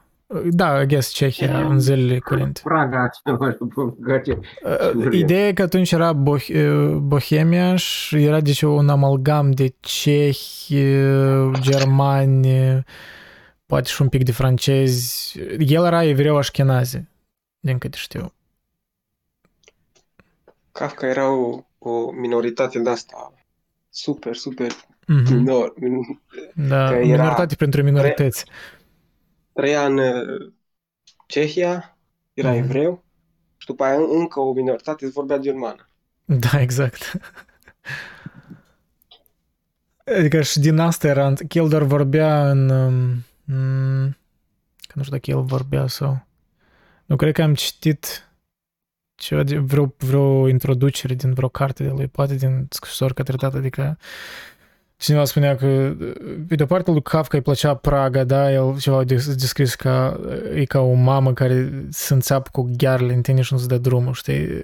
Cumva îi plăcea în Praga, el dar în același timp voia să, ie, să plece din Praga, el încerca să doar să ducă în Berlin, prin alte orașe, să, și tot se reîntorcea înapoi în Praga. Că cât de familiar nu era cu Praga și parcă nu iubea Praga, în același timp vrea să desprindă de ea, că se simțea parcă izolat, nu știu. Iona se leagă de propagandă. Nice, respect. Înclet stickeri. Stickeri meditații. Bă, asta Barbershop. arată sketchy as hell. Uh, Stickeri meditații pe un stil pe undeva dubios prin București. Arată ca un Andrei. cult. Andrei? Da. Da. Ce părere? Fac o propunere acum, nu știu dacă e moment, dar încerc. Facem, fac o analogie sau la po- tot ce discutăm aici. Uh, Propun o temă pe viitor. Facem o hartă, un map. Zona aceasta, poate să luăm partea asta filozofică, da, filozofică facem, să încercăm să facem așa un map dacă putem face și un arbore genealogic și fie așa ca un, ca un ghid. O să încercăm să construim, mă rog, nu știu, de formă public ca să putem prezenta. Da. Și concept, așa, am gândit. Ok, cu scopul de ce? Să... O istorie, filozofie. Da, dar să fie așa sub o formă, uite, o chestie care ar putea să meargă către, către școli, licee, facultăți, profil. De ce nu? Nu știu, Da, asta de ce nu? e... Pentru că filozofia, dar nu neapărat, uite, da, aș merge pe ramura asta filozofică, dacă tot am, să rămânem în zona asta, știi? Facem așa un fel de map. Uite, acolo a fost ăsta, este X, acolo, acolo a fost Y, pac, să construim o chestie din aceasta și poate o să mai descoperim niște chestii, uh, niște influențe, de exemplu, pe zone. Da, dar nu știu, și noi putem contribui Putem- nou. Dacă, Că... dacă tot e să filozofăm, putem să descoperim și influențele anumitor filozofi. Nu? Nu, în genere, în sens vizual, să faci un Eu- grafic e- sună interesant, dar uh, mai mult așa pentru Da, proprie, propria necesită- consumare și necesită. Faci Da. o istorie și să faci așa cu influențe, trebuie să știi. Da. Da, eu am, Mai greu. am convingerea că o să găsim niște chestii foarte interesante. Din ce, po- din ce motiv? Pentru că, în general, nu neapărat filozofii, în general, oamenii, oamenii marcanți, ca să zic așa, ai societății, uh, uite, dar nu- dar în ge- vorbim la modul general și nu vreau să intru în detalii. Uh, au fost uh, marcați de uh, zona geografică. Și noi, ca indivizi, în prezent, suntem marcați de uh, grupul nostru, de, de anturajul nostru, de zona geografică și tot așa mai departe. Și ei, la rândul lor, au Da, fost clar, dar marcați. n-am înțeles chestia și care propune că gen să facem chestia asta și să o transmit, Să transmitem încercăm în să școli. construim- Uh, uh, Să încercăm să construim o, o hartă, ok. o hartă, luând uh, listă de filozofi, da, din cei prezentați, iar uh, de plecând din perioada antică, uite, aș merge, eu aș, merge, eu aș merge până acolo. Ok, ok, întrebare mai simplă. Care e scopul? Pentru înțelegerea noastră proprie e mai bună sau și Ca pentru să înțe- promovarea să- ceva? Să, de- să ajungem la tema de ieri, ro- e- rostul istoriei, da? Ah, de Hegel, Deci ok. o, să, înțe- o să descoperim acolo niște chestii, că o să vedem ce s-a întâmplat atunci, istoria, în, în sensul ei, cum a fost influențată și cum, a, cum, poate, cum ne poate influența în prezent. Nu, De fapt, uh, dacă să mă gândesc, da, e o idee care, to be honest, ne-aș face așa pentru mine însumi, așa ca o notă generală, că eu am multe note, foldere, chestii, dacă anume vizual scrieți ceva, da, mi-ar fi poate interesant. Uh, Chiar o să mă gândesc la asta, da, în sens în care ar fi, nu știu, da, nu știu. Uh, constructiv. E o idee pe, pe, pe... Da, nu, nu că sens. E sensul e bun de la sine, ideea, guess, așa ca o reprezentare vizuală, dar nu știu dacă... E mai mult ca o referință la propriul research. Eu nu cred că cuiva chiar îi pasă atât de mult de asta. To be honest. Uh, sunt foarte multe persoane care uh, vor să simplifice lucrurile. Nu Da. caută esența, așa. Păi, ce mă interesează? Vreau, uite, vreau să păi, povestim despre filozofie. Bun, hai. Da, care doar a fost că... istoria? Ok, îți Foarte mulți spun, care nu știu de îți spun părerea Ei o ia de la mea. capăt. Îți spun părerea Da, mea. În da. filosofie, pe internet există cam destulă simplificare. Eu cred că asta un pic e problema când simplifici prea mult filosofie, pentru că denaturezi mesajul. Gen tot ce se întâmplă cu stoicismul în pop cultură, come on, adică o scos pur și simplu, nu cu miezul, dar suprafața care și-o denaturat-o și asta e stoicism. A făcut un fel de self-help din trânsul. Mie asta, de exemplu, nu-mi place. Eu cred că simplificarea works up, up, up until one point, uh, pentru că nu știu, uneori Eu văd aș un fel de face- disrespect față de autori să-i simplifici prea Așa mult. este, și eu așa încerc să este, găsesc un așa este. echilibru. Dar mie mi se pare foarte uh, relevant ca în secolul în care trăim avem cel puțin măcar un opis real. Adică, frate, istoria a început aici, aici, aici. Punem 20 de puncte, le punem acolo că eu sunt- E un proiect Deci, ambițios, fac Răzvan, pariu, I'll be nu honest. există. E dificil. A? E dificil să tragi așa puncte Aș- aș statice, spune 20 simple în de istorie. puncte. X, Y, A, B, C, D. A început cu perioada lui Platon, cu așa, cu alea, și pun pe ăștia acolo, pa, pa, pa. Asta a fost istoria în uh, cronologic, da? Și după aia n-ai decât să cercetezi despre fiecare, măcar să aibă omul habar, știe cine, care a fost înainte, Platon, uh, uh, Ok, știi, uh, chiar mi-ai dat măcar ideea asta de, de um, un grafic vizual ceva, în care, da, chiar mă, mă voi gândi la asta. To be Sunt honest, foarte asta chiar mult. nu, nu, nu era Da, idee. Foarte mult. Sunt, am văzut, deci este o carență imensă în zona asta de, de cultură. Măcar, uh, eu, de exemplu, mi-am făcut asta, uh, uh, uh, S, cine era primul? S era uh, Plat, Platon, Aristotel, S era primul, era S, Socrate, S, nu? S, S, Secret. Socrate, Platon și, și mi-am făcut chestia asta, am zis spa. Știi, spa suna interesant, că ăsta termenul să știam, spa. Și asta era cronologia, spa. Ok. Socrate, Platon Da, și da, da, Aristotel. da, da. Nu, stai, stai, asta ne, ne amintește de...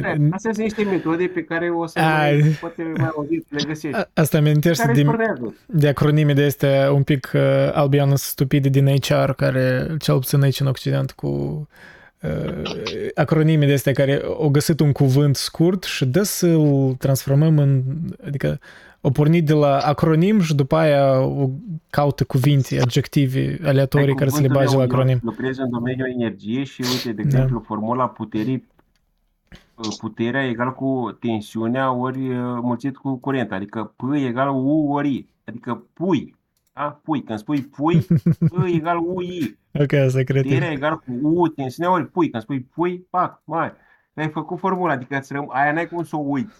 Ori E context, când făcut spui poftă de pui. pui. Ah, da. Corect. Invers, era aia cu uri. Tensiunea, adică U egal R o înmulțit, rezistența înmulțit cu intensitatea curentului. Uri. Uri. Îmi spui uri sau pui. Aia n-ai cum să le uiți, adică sunt niște acronime care pe mine m-au marcat și mi-au, mi-au adus un aport uh, fabulos în viață, pentru că astea au fost cred, că, singurele care le-am, le-am memorat. Și de asta zic că și în domeniul ăsta, uh, în ramura asta filozofică, uite cum ți-am spus cu SPAU, dacă, dacă vrei să discuți cu cineva despre filozofie, spui uh, păi, și despre cine să vorbim, păi uh, Socrate, să, SPAU, SPAU, știi, mi-a rămas așa, Socrate, Platon și Aristotel. Wow, deja ai marcat. Și după aia începi să dezvolți, că știi despre fiecare, dar măcar să nu pierzi ordinea, că dacă e încurci în ordine, te să te pierzi și tu. Mă rog, chestia în sensul ăsta, filosofie, ți-aș spune așa, nu e chiar matematică, adică ordinea asta, da, contează, dar uneori e nu chiar așa linear. Sunt uh, filosofi, da, care au precedat pe alții. prezentare, Andrei. Andrei, în prezentare, când vrei să-i prezinți cuiva, este foarte important să-i prezinți măcar jumătate din adevăr. Ți-aș spune așa, El um, vede că vrei să... Da? Nu, eu din start, de când am început genul meditații în 2018, eu am, de- am făcut decizia conștient să nu fac content cronologic, din cauza că er- eu știam, știam că să mă plictisesc, pentru că dacă eram să încep, deși, da, poate asta e o idee bună în viitor, azi văd, dar sunt alții care fac cronologic and uh, eu cumva mă duc unde Andrei. îți duc interesul. Toți, toți participanții de la uh, trainingurile tale, le-aș numi traininguri. Deci toți, deci vor fi... E vor entertainment pleca de aici intelectual, cu aș numi. sufletul așa și vor vrea să filozofeze, clar. Și atunci nu poți să te duci să spui uh, că a fost uh, Platon înaintea lui Aristotel, lui, lui Socrate. Da? Nu poți să spui că a fost Platon înainte lui Socrate. Spui că nu Socrate, a fost întâi Socrate, după aia a fost Platon. E clar, Răzvan, come on, clar, clar, clar, asta e clar. Da, dar chestia asta trebuie Come on. foarte bine tipărită, adică chestiile astea să... Răzvan, Să I'm aibă așa sorry, niște- Răzvan, I'm sorry, dar Da? majoritatea știu că Socrate a fost înainte de Platon. Adică asta nu e uh, o, o informație revoluționară. În fine, am vorbit Ok. despre asta, eu nu știu unde tu vrei să duci, am Am înțeles. dat un exemplu, eu, spun- eu, eu m-am referit la formula aceea cu, cu să zicem, un, al- un, un algoritm, o, o chestie de, de reper, da? ca să ne, să ne ghidăm. Ca să rămână, adică partea asta filozofică. Fiecare o să citească, dar și în exprimare o să ne ajute foarte mult să... Cronologia este foarte importantă în exprimare. Dă credibilitate. Dacă duci să spui că nu știu ce, ăla a fost, pe aia, stai o leacă, să le încurcă, nu i-am dat. Nu știu, eu, eu așa zic că e e importantă cronologia, de respectat cronologia. Da. Am, am zis eu așa ca, pro- ca propunere constructivă. Uite. Nu, eu la ce mă refeream, eu nu ca și cum când vă postez despre un filosof sau ceva, nu menționez că, e că el a fost influențat de asta sau asta, dar în vedere Uh, eu am decis din start să nu încep cronologic, în sens că dacă începeam cronologic, eu nu eram să ajung, nu puteam, nu aveam libertatea să ajung ca, nu știu, să vorbesc despre Nietzsche de la început, chiar dacă el e târziu. E o decizie egoistă, era să mă plictisesc dacă nu facem asta. Eu nu sunt Oh, da, profesor, nu crezi. nu fac curs uh, universitar, cronologic, uh, it's fine, sunt chestii, sunt alții care fac asta, e ok. Da, da, e adevărat, corect, ai dreptate, foarte corect. Sunt pe individ, nu despre subiect, despre persoana respectivă, dar am zis că și partea asta cronologică, așa, din, din umbră, ca să fie acolo... Eu am o eu, carte- am eu o chestie cronologică, filozofie esențială, o serie de articole, dar ele sunt puține până ce început la presocratici încoace. Și acolo, da, fac cronologic, dar uh, it'll take me a while. Păi uite, vorbind despre Nietzsche, vorbești uh, oricum și despre Platon Da, păi da. și despre Socrate. Zicea Zizek la un moment dat de Kafka, că citindu-l pe Kafka îți dai seama după aia cine a fost Dostoevski. În sensul Mhm. că citind person filozofi și scriitori de ăștia care au avut influențe și de asta, uh, n-ai cum să n-ajungi și la Platon, Socrate, ăștia. Corect. Ca și cum, cum zicea, zicea asta cu Hegel, că prezentul e instrumentul filozofului, în sensul că în prezent se află tot ce a fost înainte uh, într-unul. Eu cred că trebuie să ai un Corect, echilibru în care, da, să înțelegi consecutivitatea influențelor, cronologie, dar în același timp să nu fii destul de rigid, adică să nu fii atât de rigid încât să nu poți să experimentezi și să te mai uiți ceva în afara parcursului tău cronologic. Eu vorbesc ca, îți spun, eu cred că m- pe mulți să-i descurajeze să le spui, ok, citește doar cronologic, sau they will get bored fast. Nu, nu, nu, asta, corect, am înțeles, am înțeles ce spui. Dar asta uh, am propus, eu am propus așa la modul general pentru tine ca ordonator, ca regizor, ca să zic așa. Pentru Nu, că- în genere, eu uh, am început recent să ne organizez mai bine notele și chiar m- mă gândeam să fac un fel de... Asta e pentru pers- personal use, adică nici nu... uh, Nici nu mă gândesc să o public sau ceva, dar poate în viitor când o să fie gata. Un fel de, da, un fel de sumarizări proprii de filosofi și cumva să fac... Așa ca ideea asta de vizualizare, dacă poate să implementez și asta. Mai mult pentru referință proprii, to be honest. Ajută mult. Ca să Um, mai deschide o carte și n-aibă aia cuprins, știi? da, Că de unde sunt. Dar în același timp, uh, iarăși, sunt antologii, am și eu antologii de filosofie care sunt aranjate bine și bine descrise, adică nu- nu cred că și cum uh, ne- nu necesar nu există și ceva. Deși poate în spațiul românesc poate nu prea există, dar în fine.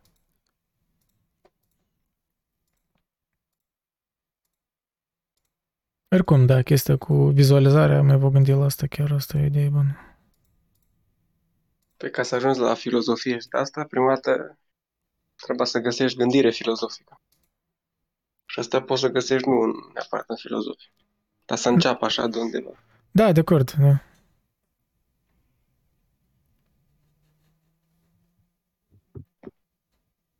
Andrei, tu, prin însuși, însăși acțiunea ta, voci filozofi la discuții. Pentru că, da, ne întâlnim cu Andrei. Ce putem să discutăm? Nu o să discutăm. O să, di- ai avut discuții prin mecanică? Nu, cred. N-am auzit niciodată. Nu, pentru că nu mă pricep în mecanică. Deci, îmi spui, vrem să mergem să discutăm cu Andrei despre Vasilae. Filozofie, păi ce, mai ceva mai frumos. Da. E ca aia cu întâlnim la un ceai, la o cafea, nu știu ce era și facem așa, e o chestie, e pentru toată lumea. E pentru toată lumea. Asta e. Da, nu, eu cred că, sigur, fiecare... Acum, la un moment Da, dat, așa, o chestie și nu știam cum să uh, completez așa, să vin în... Ai zis tu că ai vrut să închid la un moment dat, ai vrut să... Chiar uh, eram într-un moment foarte... Și uh, stai la stai puțin, cum să fac? E, dacă fiecare suntem prinși în diferite probleme, clar, asta nu are rost să... Alea, cum să... Bă, stai, și cu ce facem? Că totuși, uite, e o rază de soare aici, putem să filozofăm și cine știe, poate ajungem și la niște rezultate. Asta, a, a, fost așa, Eu cred că da, întrebări da, filosofice da. apar la fiecare om zi cu zi. Pur și simplu, diferența aici că deja care studiază filosofie, nu toți să aibă răbdarea și dorința, and it's fine, nu e pentru toți. Dar da, nu cred e că o- întrebări însuși pur filosofice apar la fiecare om, aproape în fiecare zi. Absolut. Dar nu la modul de dezvoltare, uh, nu știu, de uh, merg să predau filozofie. Nu, no, astea sunt niște chestii care, din punctul meu de vedere, din viziunea mea, sunt sincer chestia asta cu mâna pe inimă, uh, fiecare dintre noi ar trebui să facem puțin- cel măcar puțină filozofie, puțină politică, cel puțin, să zicem, măcar până în 30%, 50%. Puțin, dar ar trebui să existe.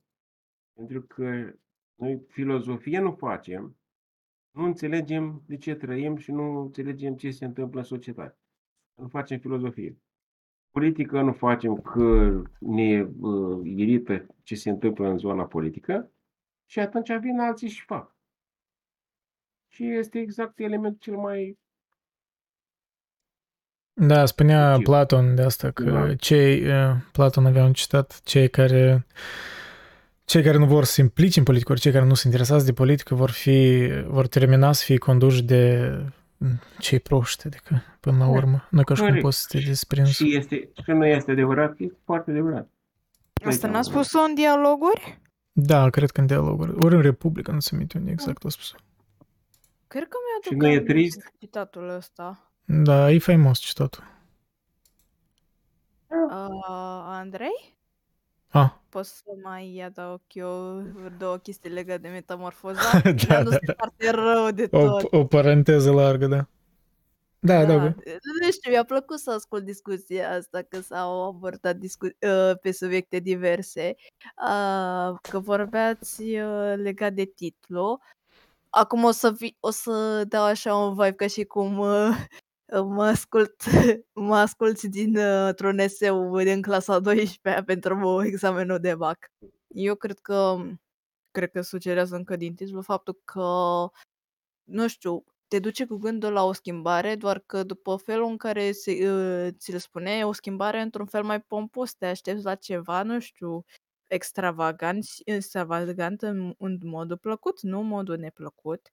Și altă chestie legată de tot așa schimbare pe care am spus-o acum la început, e faptul cum uh, cât de paralele sunt uh, uh, începutul cu final în sensul că uh, Gregor, care s-a trezit în uh, starea aceea de, nu știu, uh, jalnică, dacă e să spun așa, în care nu mai avea cale de întoarcere, deși el își dorea într-un fel să revină la normal și să-și revină la normal în propria lui rutină, pentru că a și spus că a venit inspectorul, șeful de la magazinul unde avea uh, locul de muncă la în momentul respectiv, a venit să vadă care este starea lui, dacă se simte ok, dacă nu este bolnav și cum uh, voia să voia să spună ceva, să aibă o voce să zică și să le confirme celorlalți că va fi totul ok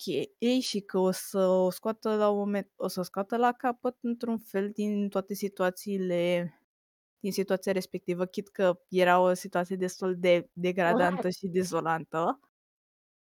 Uh, după care finalul, în sensul că au reușit într-un final, au reușit familia lui într-un final să se restabilească financiar și să dea cam și să obțină niște chiriași pentru a obține un venit în plus, doar că a ajuns să au ajuns în punctul în care nu mai puteau să reziste în acea schimbare a lui Gregor, în care trebuia să în care au fost forțați să se complacă și ar trebui, și în care au trebuit să reia totul de la capăt și să fie forțat să se mute, pentru că sim, faptul în sine că ei au trebuit să conviețuiască cu propriul lor fiu care a fost transformat într-o cânganie, nu le-a, nu le-a dat pace, chit că au reușit să se uh, țin, au reușit să se împlinească pe alte planuri pentru că știu de legat de sora lui că ea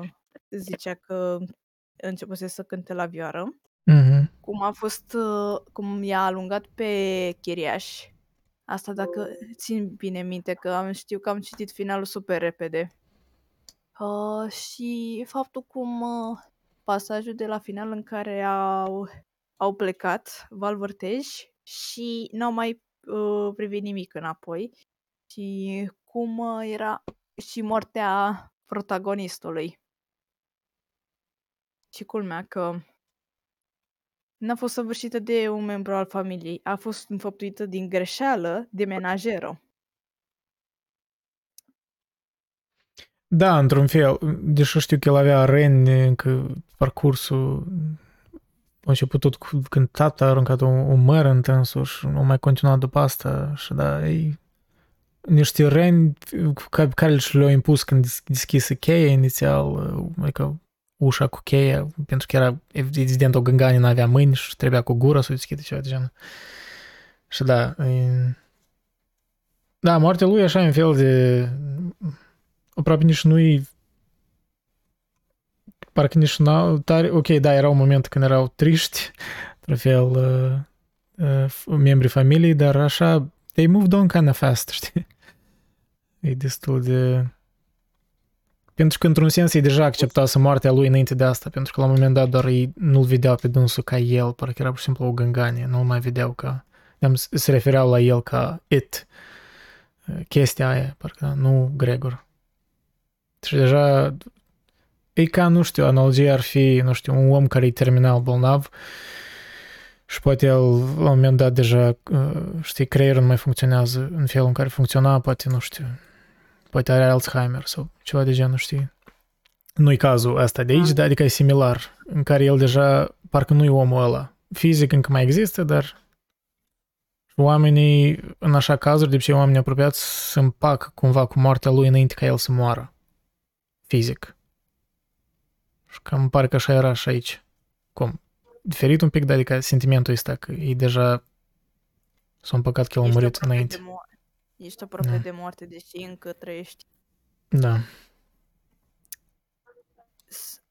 Și mai erau pasajele alea în care era Gregor, în care conte- nu știu, avea parte de propriile sale monologuri, în sensul că era, își dorea să își dea să o înscrie pe sora lui la conservator, doar că din motive financiare n-a, n-a putut să facă asta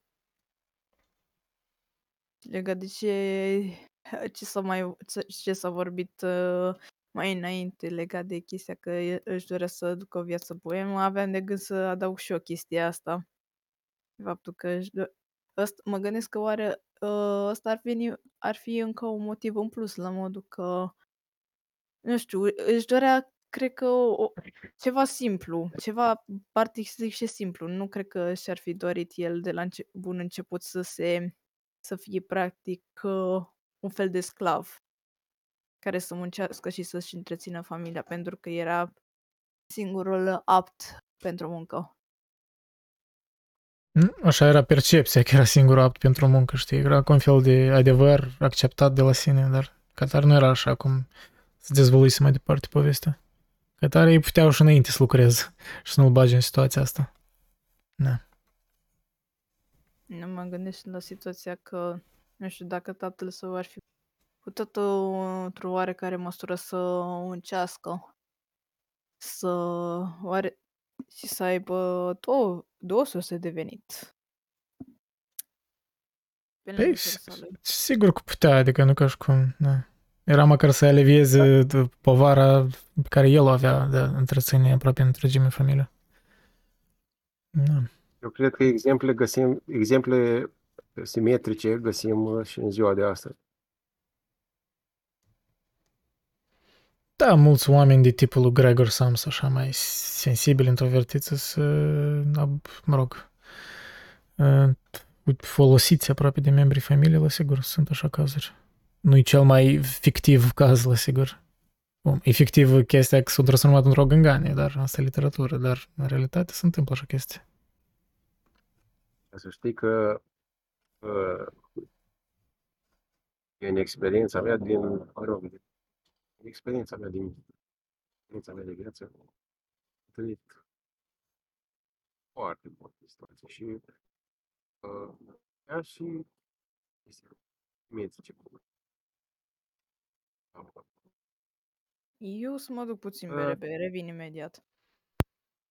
Da, eu cred că noi deja aproape închidem conversația, că Da, cinstit să vă spun, am flămânzit, am flămânzit, trebuie să mănânc ceva. Am vrut să punctez uh,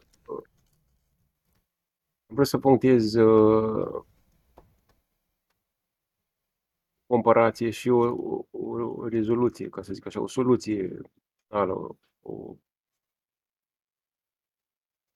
pe, pe fie, cred că pe fiecare subiect pe care îl atinge Andrei uh, ar trebui să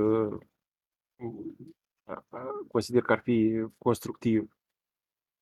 Tragem așa ca o concluzie. Dacă găsim niște similități, exemple, comparații, pentru că filozofii se nasc,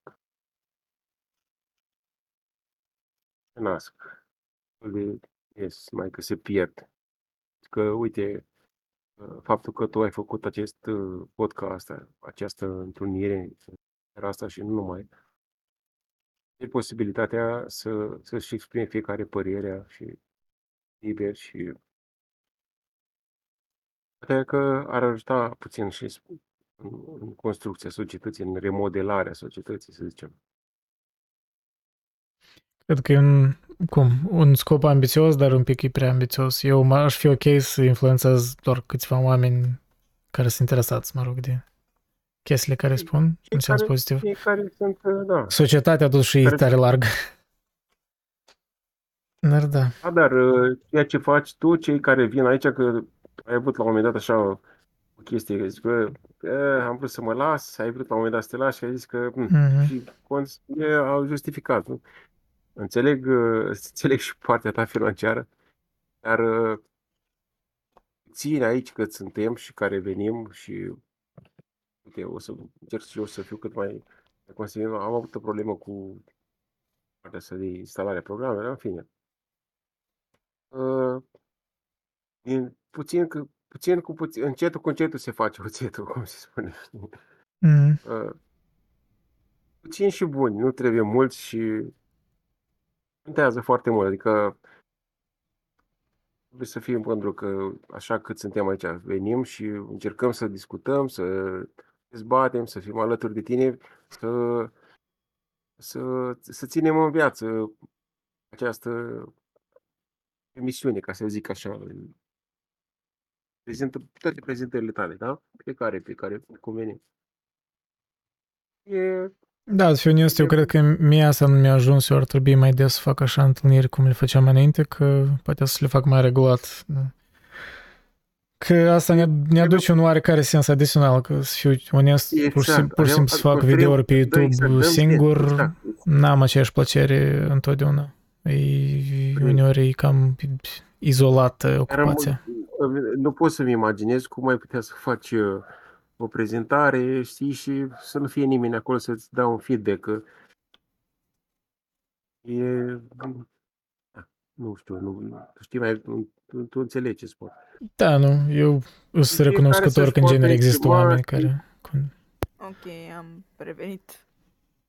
Da, noi deja dis- discutăm despre altceva, cred că am plecat. Mai mult discutăm despre asta, despre I guess, comunitatea de aici. Construcție.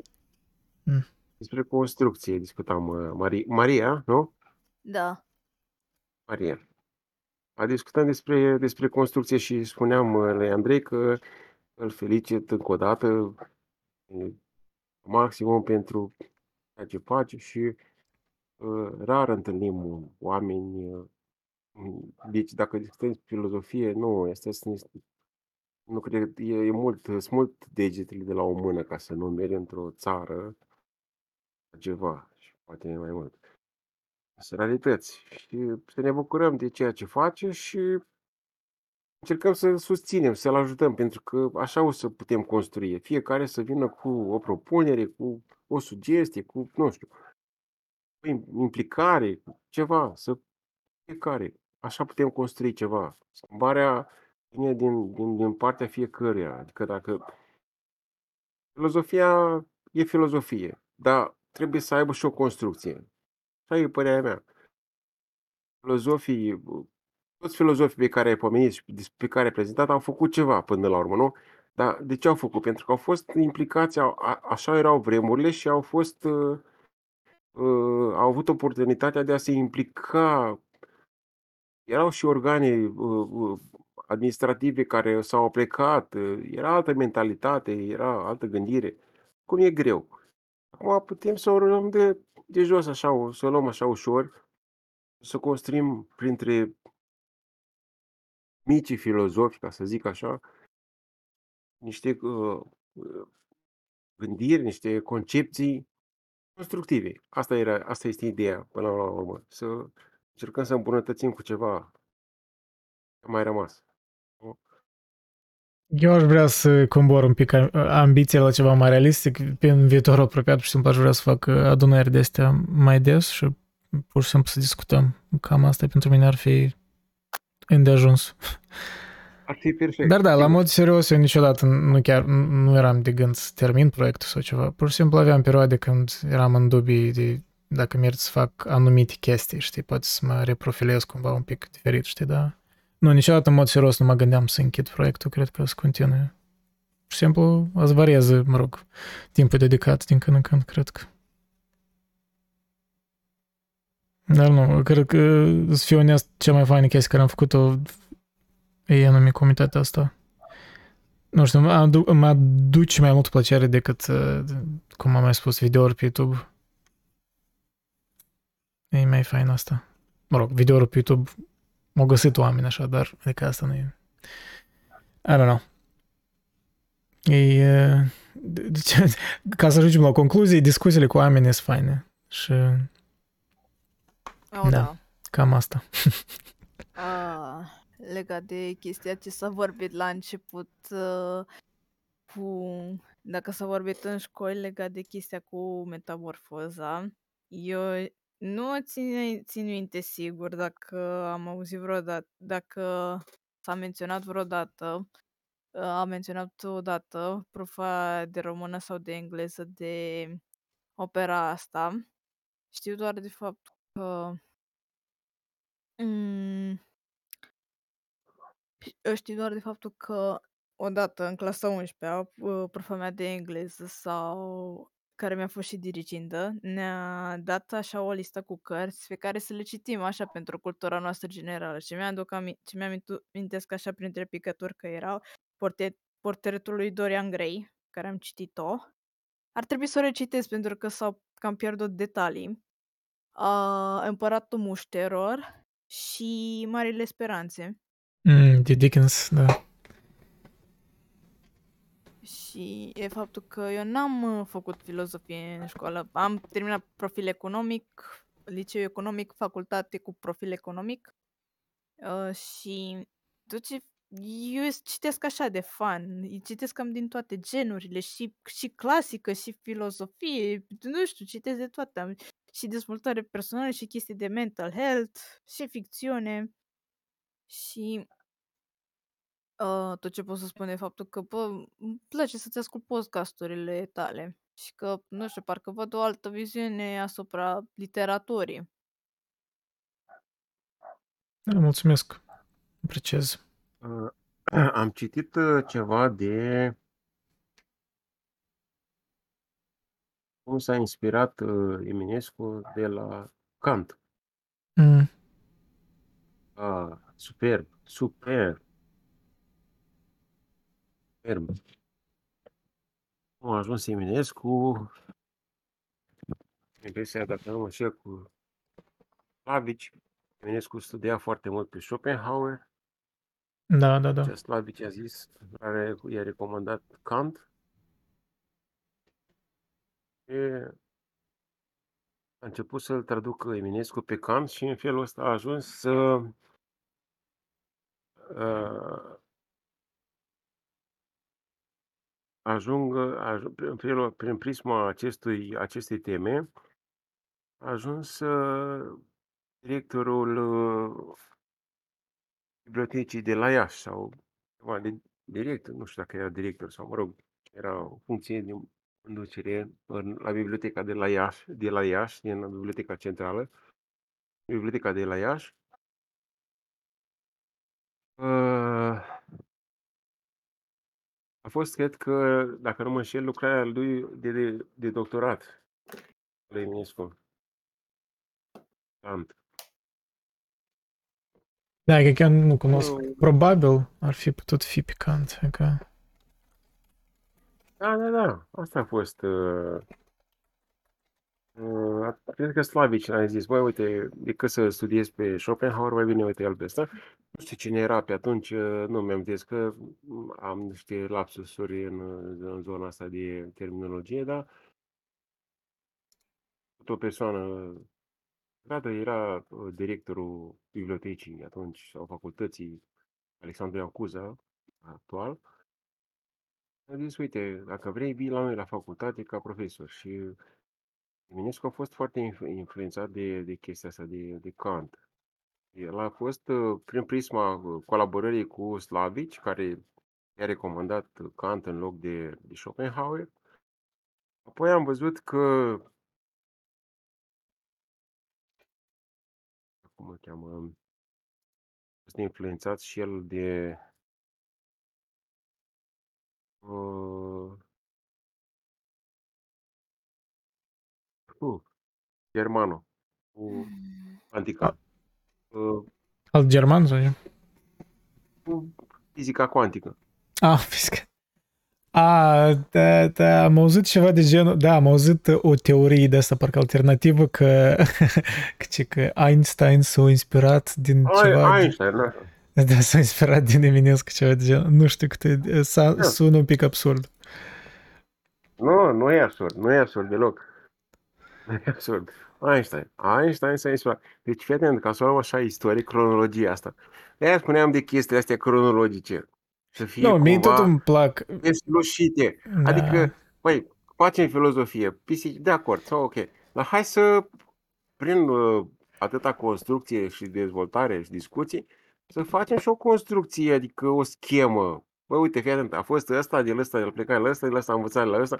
da, Așa mai cum că a fost uh, când lucrat faci, și Platon și Aristotel, nu? Când faci așa Au, scheme, ăsta, un pic aha. e, trebuie să fii atent să nu faci, trasezi linii directe, gen f- faptul că, spre exemplu, să admitem că asta e adevărat, că Einstein uh, s-o, în ghilimele, inspirat de la Eminescu, nu înseamnă că gen uh, o continuat Păream ideile lui că să zice, nu, inspirat am asta poate să văzut, fie, știi, o citit ceva și i-a venit o idee despre ceva, știi, asta, inspirat e un, un uh, cuvânt vag și da. Da, nu, eu, eu, Cronologic e eu una mereu și sunt inspirativ e fascinat de, mereu sunt fascinat de, de tangențele astea între oameni, între perioade istorice, între, da, la sigur, e fascinant cum în genere, sp- spune așa, istoria în ansamblu s-a dezvoltat, dar, da, e dificil adesea, știi, să trasezi exact și, I guess, asta e și lucru pe care trebuie să-l depui ca să înțelegi unde e ceva influențat într-adevăr și unde așa e tare loosely, De- cum spune în engleză, adică e... Ca să nu mai spunem că mai există un Lejer. personaj care îl for- consider destul de important pe care l-am citit. Dale Carnegie. A, Dale Carnegie? Dale Carnegie. Uh, Car- Dale, no, Dale Carnegie. No, cum zici? Da, da, cum să influențezi Ah, prietenii și ah, să, ah. da, ceva de genul. Am citit, am citit jumătate din cartea aia și da, pe timpuri era ok, dar în retrospectiv îmi pare destul de sketch, nu știu, așa e un americanism de asta de să te prefaci că te interesează fiecare om și să le înveți nume. Ok, deși cu învățatul numelui chiar asta am, am reținut minte și efectiv uneori chiar îmi notez numele unor oameni care știu că poate nu o să întâlnesc în fiecare zi, dar poate e important să-l țin minte numele, știi? Dar în rest, nu știu, e un pic uh, te, de, te alinează de la propriul sine, să te prefaci că poți te conectezi cu fiecare. Da, nu e și mai adevărat. este o chestiune foarte interesantă de, de spus despre, despre aspectul ăsta uh, cum se- occidentalism, despre occidental, despre faptul că uh, o chestie pe care um, mi-a fost prezentată de către o profesoară la, la școala de maestri, când am făcut școala de maestri, Mă rog, Era o chestie în particular așa, sau în paranteză față de activitatea noastră și am spus că bă, maestri fiind, eram responsabil ca și, na, nu ca niște lideri, ca să zic așa, organizatorici, da? Asta ne învăța. Băi, fii atent la școală de maestri, mă, vrei să faci o firmă. Eram, așa era pe atunci. Eram, maestri erau niște sub, after, uh, liceu, da? Și spunea, dacă vrei să faci o firmă, să construiești o companie, ceva, trebuie să ții de cont de faptul că îți trebuie cale ferată, curent, apă, stradă, nu știu ce, așa. Și, printre altele, a dat un exemplu foarte interesant, că n-am să-l uit niciodată, nimic, nimic din ce a spus n-am să uit. Așa că uh, ziceam de americani. Uh, după al doilea, despre, uh, despre așa, după al doilea război mondial, Ameri- uh, Japonia a rămas uh, complet uh, gol, deci financiar. Și americanii au venit, că așa au fost războiul și așa, și au venit și au zis, băi, uite, uite noi vă dăm uh, un ajutor de 50.000 de dolari. Era, așa era suma pe atunci. Bun, nu nicio problemă. Și s-au adunat Consiliul în Japonia, s-a adunat Consiliul și a zis că, uite, ce facem cu banii, ce facem cu ei, în ce investim. Și a venit unul și a spus, băi, uite, eu propun să investim în agricultură. Uite, noi știi că agricultură. Hmm, asta așa mai gândit. A venit al doilea și a spus, bun, noi vrem să investim în industrie, că, nu, vorba aceea. Hmm, asta așa mai gândit și a zis că nu, nu știu, am mai calculat, mai ne mai gândit. Au mai venit încă vreo 2-3 și au propus tot felul de idei. Și în final a venit unul și a zis, domnule, eu propun să investim în educație. Mm. Ăștia și nu prea aveau cum să-i dea replică, știi? Să-i dea... Asta au și făcut. Au investit, uh, după primul război, după al doilea război, au investit în educație. Exemplu, unde a ajuns Japonia în ziua de astăzi, făcând o investiție în educație. Era, asta era o discuție prin 2003. Deci, sunt 20 de ani. Ne spunea profesora pe atunci, uite, ce a făcut Japonia. Apoi, acum nu mai spun. Da, a ajuns în față.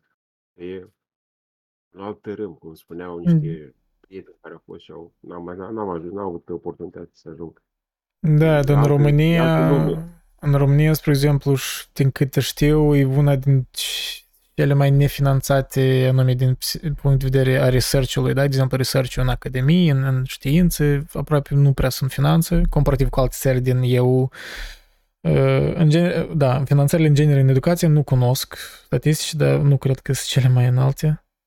Uh, Știu statistica aia cu rata de câți oameni ca tare citesc în timpul liber, una din cele mai joase din Europa, din, din în Uniunea Europeană anume.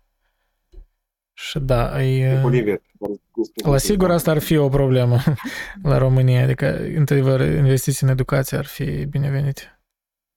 Oho, subscriu. Băi, am zis, uh, în acest uh, context, în această acțiune pe care tu, Andrei, ai întreprins-o cu acest, această platformă, cu această acțiune pe care faci tu, uh, Eu, nu știu, uite, vin eu acum în seara aceasta, dar sunt convins că o să mai vină, poate au mai fost și fiecare vine cu o chestie pe care o apreciază în activitatea ta și o, o nișă pe, în care putem uh, promova ceva constructiv. Mă, mă auzi? Da, da, da, da, da, da. Am ieșit și eu să mi se închide ecranul și nu știu dacă vorbim. Da. Deci, asta ar fi ideea. De asta, asta, eu cel puțin, uite, dacă, de câte ori dacă ai să mă vezi participat la, la blogurile tale, ă, asta e intenția mea. Deci, orice subiect, ai niște subiecte oricum, indiferent ce subiect, oricum e fierbinte, e cald, e constructiv, e istorie, filozofie, e constructiv oricum. Ideea este să conștientizăm și să tragem niște seve, o sevă de acolo, niște esențe, niște... să construim ceva. Facem, să, să putem face ceva, să zicem, uite, vlogul și uite, în spate au apărut și niște rezultate. Wow! Am construit știi, ceva. Eu sunt de părerea că uneori um, înțelegerea ceva uh, e deja un big step. Adică chestia asta cu oamenii trebuie mereu să fac ceva, uneori din contră n-ar trebui să fac ceva, dar întâi să învețe ce să facă, știi, mă rog. Nu știu, ideea asta că știi, că Oricum, tre- adică, tre- trebuie doar păi să... tu aici pui exact ce trebuie să... Păi tu aici faci educație, nu doar nu Da, faci da, pe de uh, asta și neapărat spun, prezentare, băi, uh, uite, fă așa. n-am... uh, Prezenți anumite elemente, discutăm, uh, le, uh, le analizăm și uh, Eu spun așa, fiecare își trage de acolo seva, adică efectele... înțelege, Păi asta își spun. își trage înțelesul. Eu n-am avut niciodată o, o viziune de asta că trebuie să impun părerea mea numai decât uh, audienței. De-aia eu mai degrabă prefer că oamenii singuri scoată ceva din ce fac și tot ce fac asta e ok. Un fel de entertainment intelectual, adică ofer o platformă de discuții și de idei și interpretez subiectiv cum pot eu ideile. Cam atât. Restul deja Da. ce reiese din asta e alegerea fiecăruia. Păi și uite, în seara aceasta, cu o paranteză, în seara aceasta, uh, dacă ai observat, am avut o temă, da? Tu ai, tu ai propus o temă. Mhm. Și fiecare a venit cumva să se uh, prezinte pe temă că a, e, trebuie să respecti vlogul și programul și întrunirea, da? Dar fiecare a încercat cumva să vină și cu un plus de la el. A avut intenția aia să s-a simțit într-un mediu uh, relax și a zis hai să spun și eu ce am făcut, hai să, uite, hai să spun și eu părerea mea, hai să fac și aia. Ok, dar să nu mă depărtez de subiect. Și până la urmă, fiecare trebuie să rămână. Am rămas toți acolo la subiect, dar am adus și plusuri și completări, că nu facem bârfă, nu am făcut că e chestia asta. n-a Nu, fost- dis- și-a propus discuțiile au să facă fost bârfă. uh, interesante, dar hai să fim onești, Să am, fie am și plecat, constructiv, am adică plecat hai destul să de rămânem departe de, de, de subiectul metamorfozei lui Kafka, da, that's fine.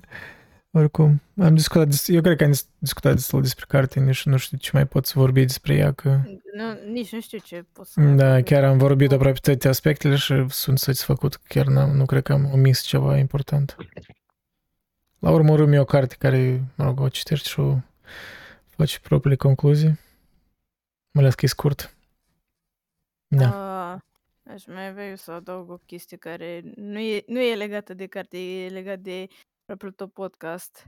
Uh, cred că printre primele episoade pe care le-am ascultat, că am început să ascult vara trecută din plictiseală că eram la muncă, nu prea aveam ce să fac în timpul programului și am zis să ascult chestii random de pe Spotify și am uh, descoperit o chestie care mi-a atras atenția cu anxietate și filozofia. Nu l-am, n-am citit încă autorul ăla, încă. Ah, Kierkegaard, cred, da, Kierkegaard. Da, da, da, bă, acela. Mhm. Oh, doamne, Bă. și cred că în perioada respectivă ți- am citit o, um, citeam o carte care se numește Înmulăzirea anxietății, care s- zice despre tot felul de procese detaliate uh, legat de creier, de ce se formează anumite chestii, de faptul că omul se form- a ajuns să-ți formeze alte obiceiuri mai nocive pentru a scăpa de senzația aia constantă de teamă și de frică, Mhm. Da. cum uh, încerci să te bagi într-o bulă a obișnuinței, ven- când de fapt îți faci și super rău. Deci dădea un exemplu, autorul dădea un exemplu că unul dintre pacienții lui, clienții, că unul dintre, că cineva uh, are, de, îl ia anxietate de fiecare dată când uh, te- trebuie să se urce la volan și să conducă. Și ca să se calmeze, e, persoana respectivă mănâncă dulciuri. Pe moment, te calmezi, dar pe termen lung se scrie singur propriul diabet. Da, cu, Da, da, cu, exact, adică adesea la nivel inconștient aproape oamenii își, își fixează anumite probleme, compensând uneori prea mult și da, e greu să găsești un echilibru. Și adesea, da, oamenii evită anxietatea băgându-se în situații care sunt familiare, dar pot fi mai rele decât stare de anxietate. Pentru că sunt mai Ah. certe, dar... Da. You, you, you, practically you chase do- dopamine. da, este și asta, da. Zicea, am, uh, am uh, văzut, observat asta și în uh, cartea Dopamina.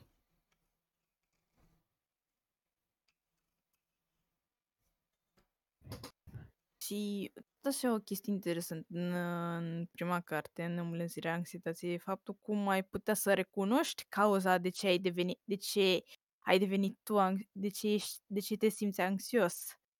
Um, să te întrebi, să spui anumite întrebări astfel încât să găsești cauza, în sensul că, ok, acum mă simt agitat, anxios, mi-e teamă, ok, bună, da, de ce mi-e teamă? Mi-e teamă din fri- pentru că mi-e frică de ridicol, că mi- pentru că mi-e frică că o să se întâmple s- scenariul cu tare.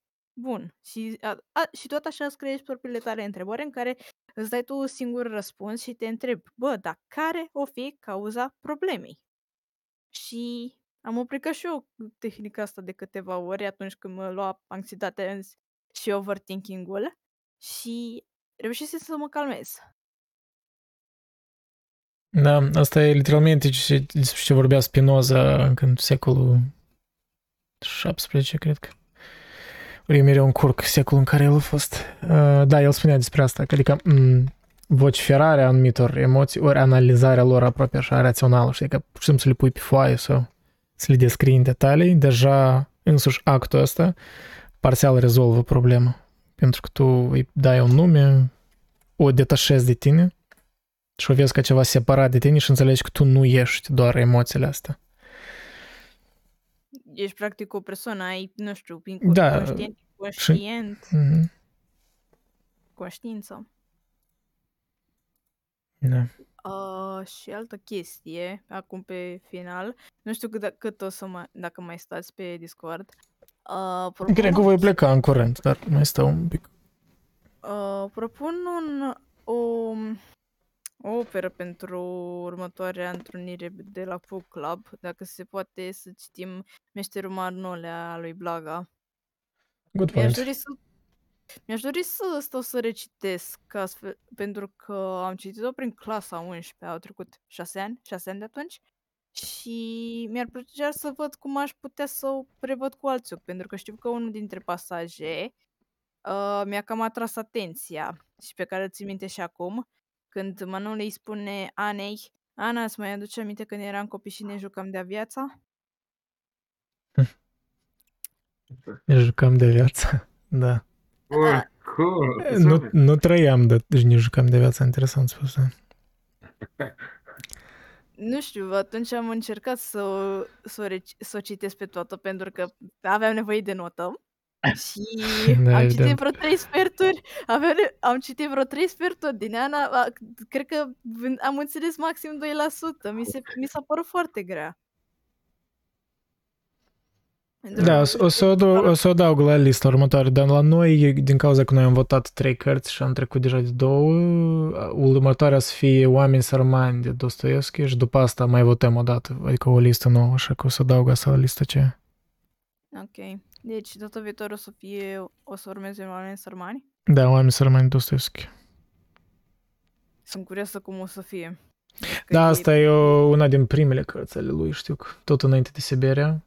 Știu că unii uh, autori nu-i plăcea pentru că e prea siropoasă, adică să-l compari cu uh, na, cărțile mai târzii ale Dostoevski, așa e mai sentimentală. O să vedem. De să înțeleg că unele scrieri ale lui Dostoevski sunt mai puțin lucubre decât Idiotul sau Crimă și Pedeapsă. Îți mai, uh, mă rog, uh, într-adevăr e schizma asta între Dostoevski înainte de Siberia și după Siberia. Chiar este o diferență. Deși n-aș spune că e chiar atât de diferit. Oricum vezi niște motive comune. Dar, uh, da, stilistica diferă. Ai, nu știu dacă ai scris ceva despre Seneca. Ai Mhm. spus tu ceva la un moment dat. Am mai spus un pic, da, da, da, cred că. Da, am luat o carte, am cumpărat cartea și am început Seneca scrisori către Ulciliu. un ciriu. Mhm. Da. Am citit și a, am, am început, am, nu, am, abia am început, sunt la început. E un program foarte dificil la mine, o situație mai complexă. Mi se pare fabulos. Uh, Da, da. ca mod de abordare, adică, frate, ba, am luat ăsta, a scris el la scrisori și nu știu ce, dar stai o leagă că el, de fapt, de ce scrie el scrisori? Am, am luat așa și am filozofat eu. Erau niște scrisori, el aparent, ă, și toată opera apare ca o chestie, asta scria niște scrisori unui prieten. Da. În esență sau în final, ă, e un mod, un model, ca să zic așa, dacă aș vrea să expun ă, eu personal, dacă aș vrea, sau noi, uite tu, vrea să expunem societății ceva ă, în sensul de a ajuta, de sprijin, face niște scrisori, știi? A fost, mi-a, îmi place ideea, mi-a plăcut foarte mult conceptul ăsta, știi? Adică eu am, îl- l-am întâlnit și în, ă, în zona asta de uh, religie, da? De Mhm. preoții, au unii preoți, Predici, ca un fel de uh, predici. Da, și uh, vorbește un, uh, mă rog, un preot mai mare către un slujitor și îi povestește și îl întreabă, adică el nu are o interfață cu publicul, el discută cu, mă rog, adiotantul lui, ca să zic așa, dar în felul acesta transmite niște mesaje în societate, știi? Așa e și chestia asta cu Seneca, știi, cu scrisorile lui către Consilius și a făcut și plecând de la chestia asta, nu știu, e ca o chestie, uh, un secret așa, un mistic. Adică cineva scrie niște scrisori, bun, ă, noi citim, da? ăsta îi spunea lui ăsta, nu știu ce, dar de ce îi spunea lui ăsta, de ce nu putea să nu știu, nu putea să-i spună direct de ce le-a scris. Adică trebuie să înțelegi că faptul că el scria, lui scria ca oamenii să vadă mișcarea. Prin mișcare este fabulos chestia asta. E fabulos, adică mie, na, nu știu, fascină foarte mult. Chestia asta n-am apucat să citesc uh, de- decât uh, primele două, trei scrisori și introducere. Da, e că o nu știu, carte alt, super alt bine, temă ar fi, super cred că, faină. că când scrie așa scrisori pe timpurile alea, cât de conștient ești că va citi un public. Cred că îți modifici cumva stilul de a scrie dacă știi că scrii doar unui om Ba. și unui public. Nu, nu, nu, dar Curios. păi asta spun că a făcut-o intenționat, deci a fost o chestiune Da. premeditată, adică nu, a Mhm. fost un, o- asta înseamnă adevărata filozofie și înțelepciune, aș spune eu, că, mă rog, acolo am văzut că în perioada aceea se, se băteau între ei care e mai înțelept, Mm, Da, exact. Bravo, domnule, că faci și oamenii așa. Adică e chiar pe, pe, cu- pe, cu- pe acuratețe, adică discutau chestiile astea. Nu era, ă, știi, îți trag ă, pistoare, preșul de sub și ies eu. Nu. Ei chiar discutau în- în vremurile acelea în acurativ, adică, frate, uite, eu fac astea în societate, ia să fă și tu. Pe care nu, nu îi venea să-i sape groapa celuilalt. Și asta era o chestie foarte interesantă. Și, mă rog, așa a găsit ăsta, că deși am înțeles că totuși uh, Seneca a fost foarte... Mm, unii spun că a fost marginalizat, nu a fost luat în seamă, E și prin Mm, Nu, faptul el era un lui om a politic destul de înstărit și Dar avea foarte influență destul de mare. important, Da, da, da. complet, De exact. Și a găsit el formula aceasta de a transmite, de scria lui uh, Consiliu niște scrisori. Oricum, astea erau, uh, vreau să fie vizualizate de alții și râvnite, nu? Și uite, așa a ajuns mesajele astea au ajuns și către public și au avut un efect. Da, eu cred că el Eu- fiind om eu- public chiar și pe atunci, el cred că își dădea seama că va citi alții, așa că era o anumită performativitate, Asta știți, în înseamnă să scrisorile fii alea. profesor, asta înseamnă să Da, fii pe bun, asta. fii născut, dedicat. Adică să găsești modul de, de, im- de implementare a ideilor tale, adică trebuie să fii brut, să vorbești direct. Adevărul este întotdeauna cel mai dureros și dacă nu știi să-l uh, îmbraci în o haină, indiferent de care, e greu. Și atunci oamenii, tu ești, tu ești corect, ești E, cinstit Da, și apropo, avea, nu se face. avea asta alt autor, mă rog, mai recent, Kierkegaard, Kierkegaard, mă rog, numea la care tu, Maria, spuneai că ai mai găsit prin asta, prin uh, eseul ăla despre anxietate. Păi Kierkegaard anume el, uh, el Da. folosea chestia asta, ironie asta, ori un fel de Da, subtext, da, da, uh, da. adică el, el își dădea seama că Asta e. ca să convingi un cititor, nu poți să vorbești, ne, ne, mai ales de ceva, să- să-l convingi de ceva mai dificil, nu poți să vorbești direct, trebuie cumva mai subversiv, știi, prin anumite... Că sunt, da, diferite metode de a face asta. Să știi că, exact cum spuneai cu de Kierkegaard, eu am ascultat și uh, mesajele anterioare, uh, da, e o artă, se trebuie să fii extraordinar, să, să, să îmbini ironia asta cu real. Trebuie- trebuie într-un fel să să- cazi în picioare, adică face o ironie pe, pe real. Eu, eu, trebuie să fii artist. Din punctul numai meu de asta, vedere, dar eu, să- eu zic așa că trebuie să fii născut ca să fii un actor în viață. Ăla poți să-l compari cu dar mă, ăsta e pentru tema asta.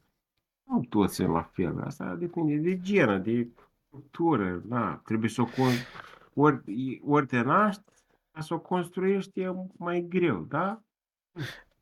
Nu știu.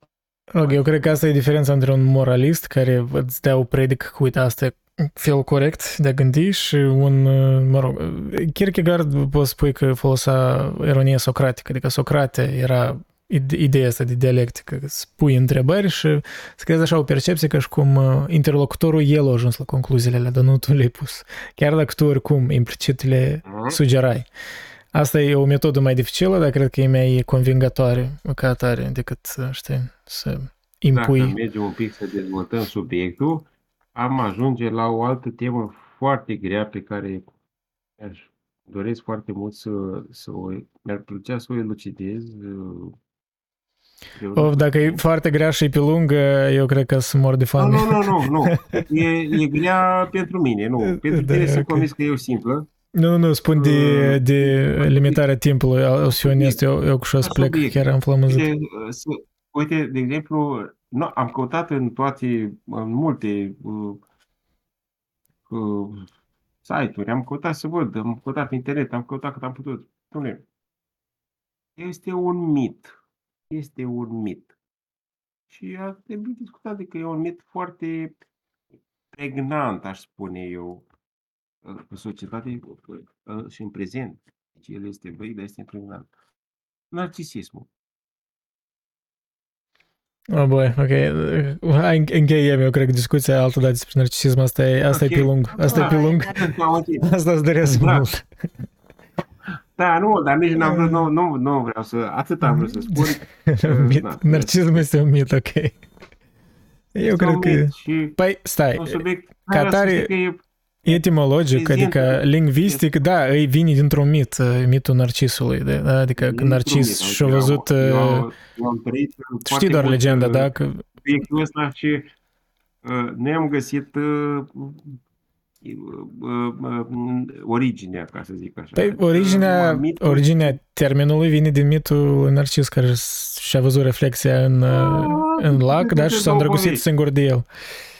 Cam asta e ideea. A, a, am mai auzit mituri de astea. Știu cu Ce vrei. Mai mult, nu, nu mai contează. Na, na, e un subiect, dar să știi că în final e un subiect foarte exploatat, din punctul meu de vedere, un subiect extraordinar de exploatat în prezent, maxim, maxim. Și trebuie să scrii pe tema asta. să vezi Păi, narcisistii În sunt afara ce exploatatori, găsim pe să make internet. sense. în afară ce găsim. Eu am trăit pe pielea mea și am dus într-o filozofie, bă, e, bă, e un subiect uh, foarte, foarte greu, prezent. Nu știu, multe ori e bine să nu spui ce știi, adică spunea asta, ce spunea, care de fost, tu că nu știu nimic. El spunea, În fine, ca să încheiem discuția, eu spun așa, să nu fiți narcisiști prea mult. Fiecare din noi sunt un pic narcisiști. Uh, Franz Kafka e un autor care merită citit, Metamorfoza e faină, citiți-o da, da, și ne mai auzim. Chiar uh, Și Dostoevski.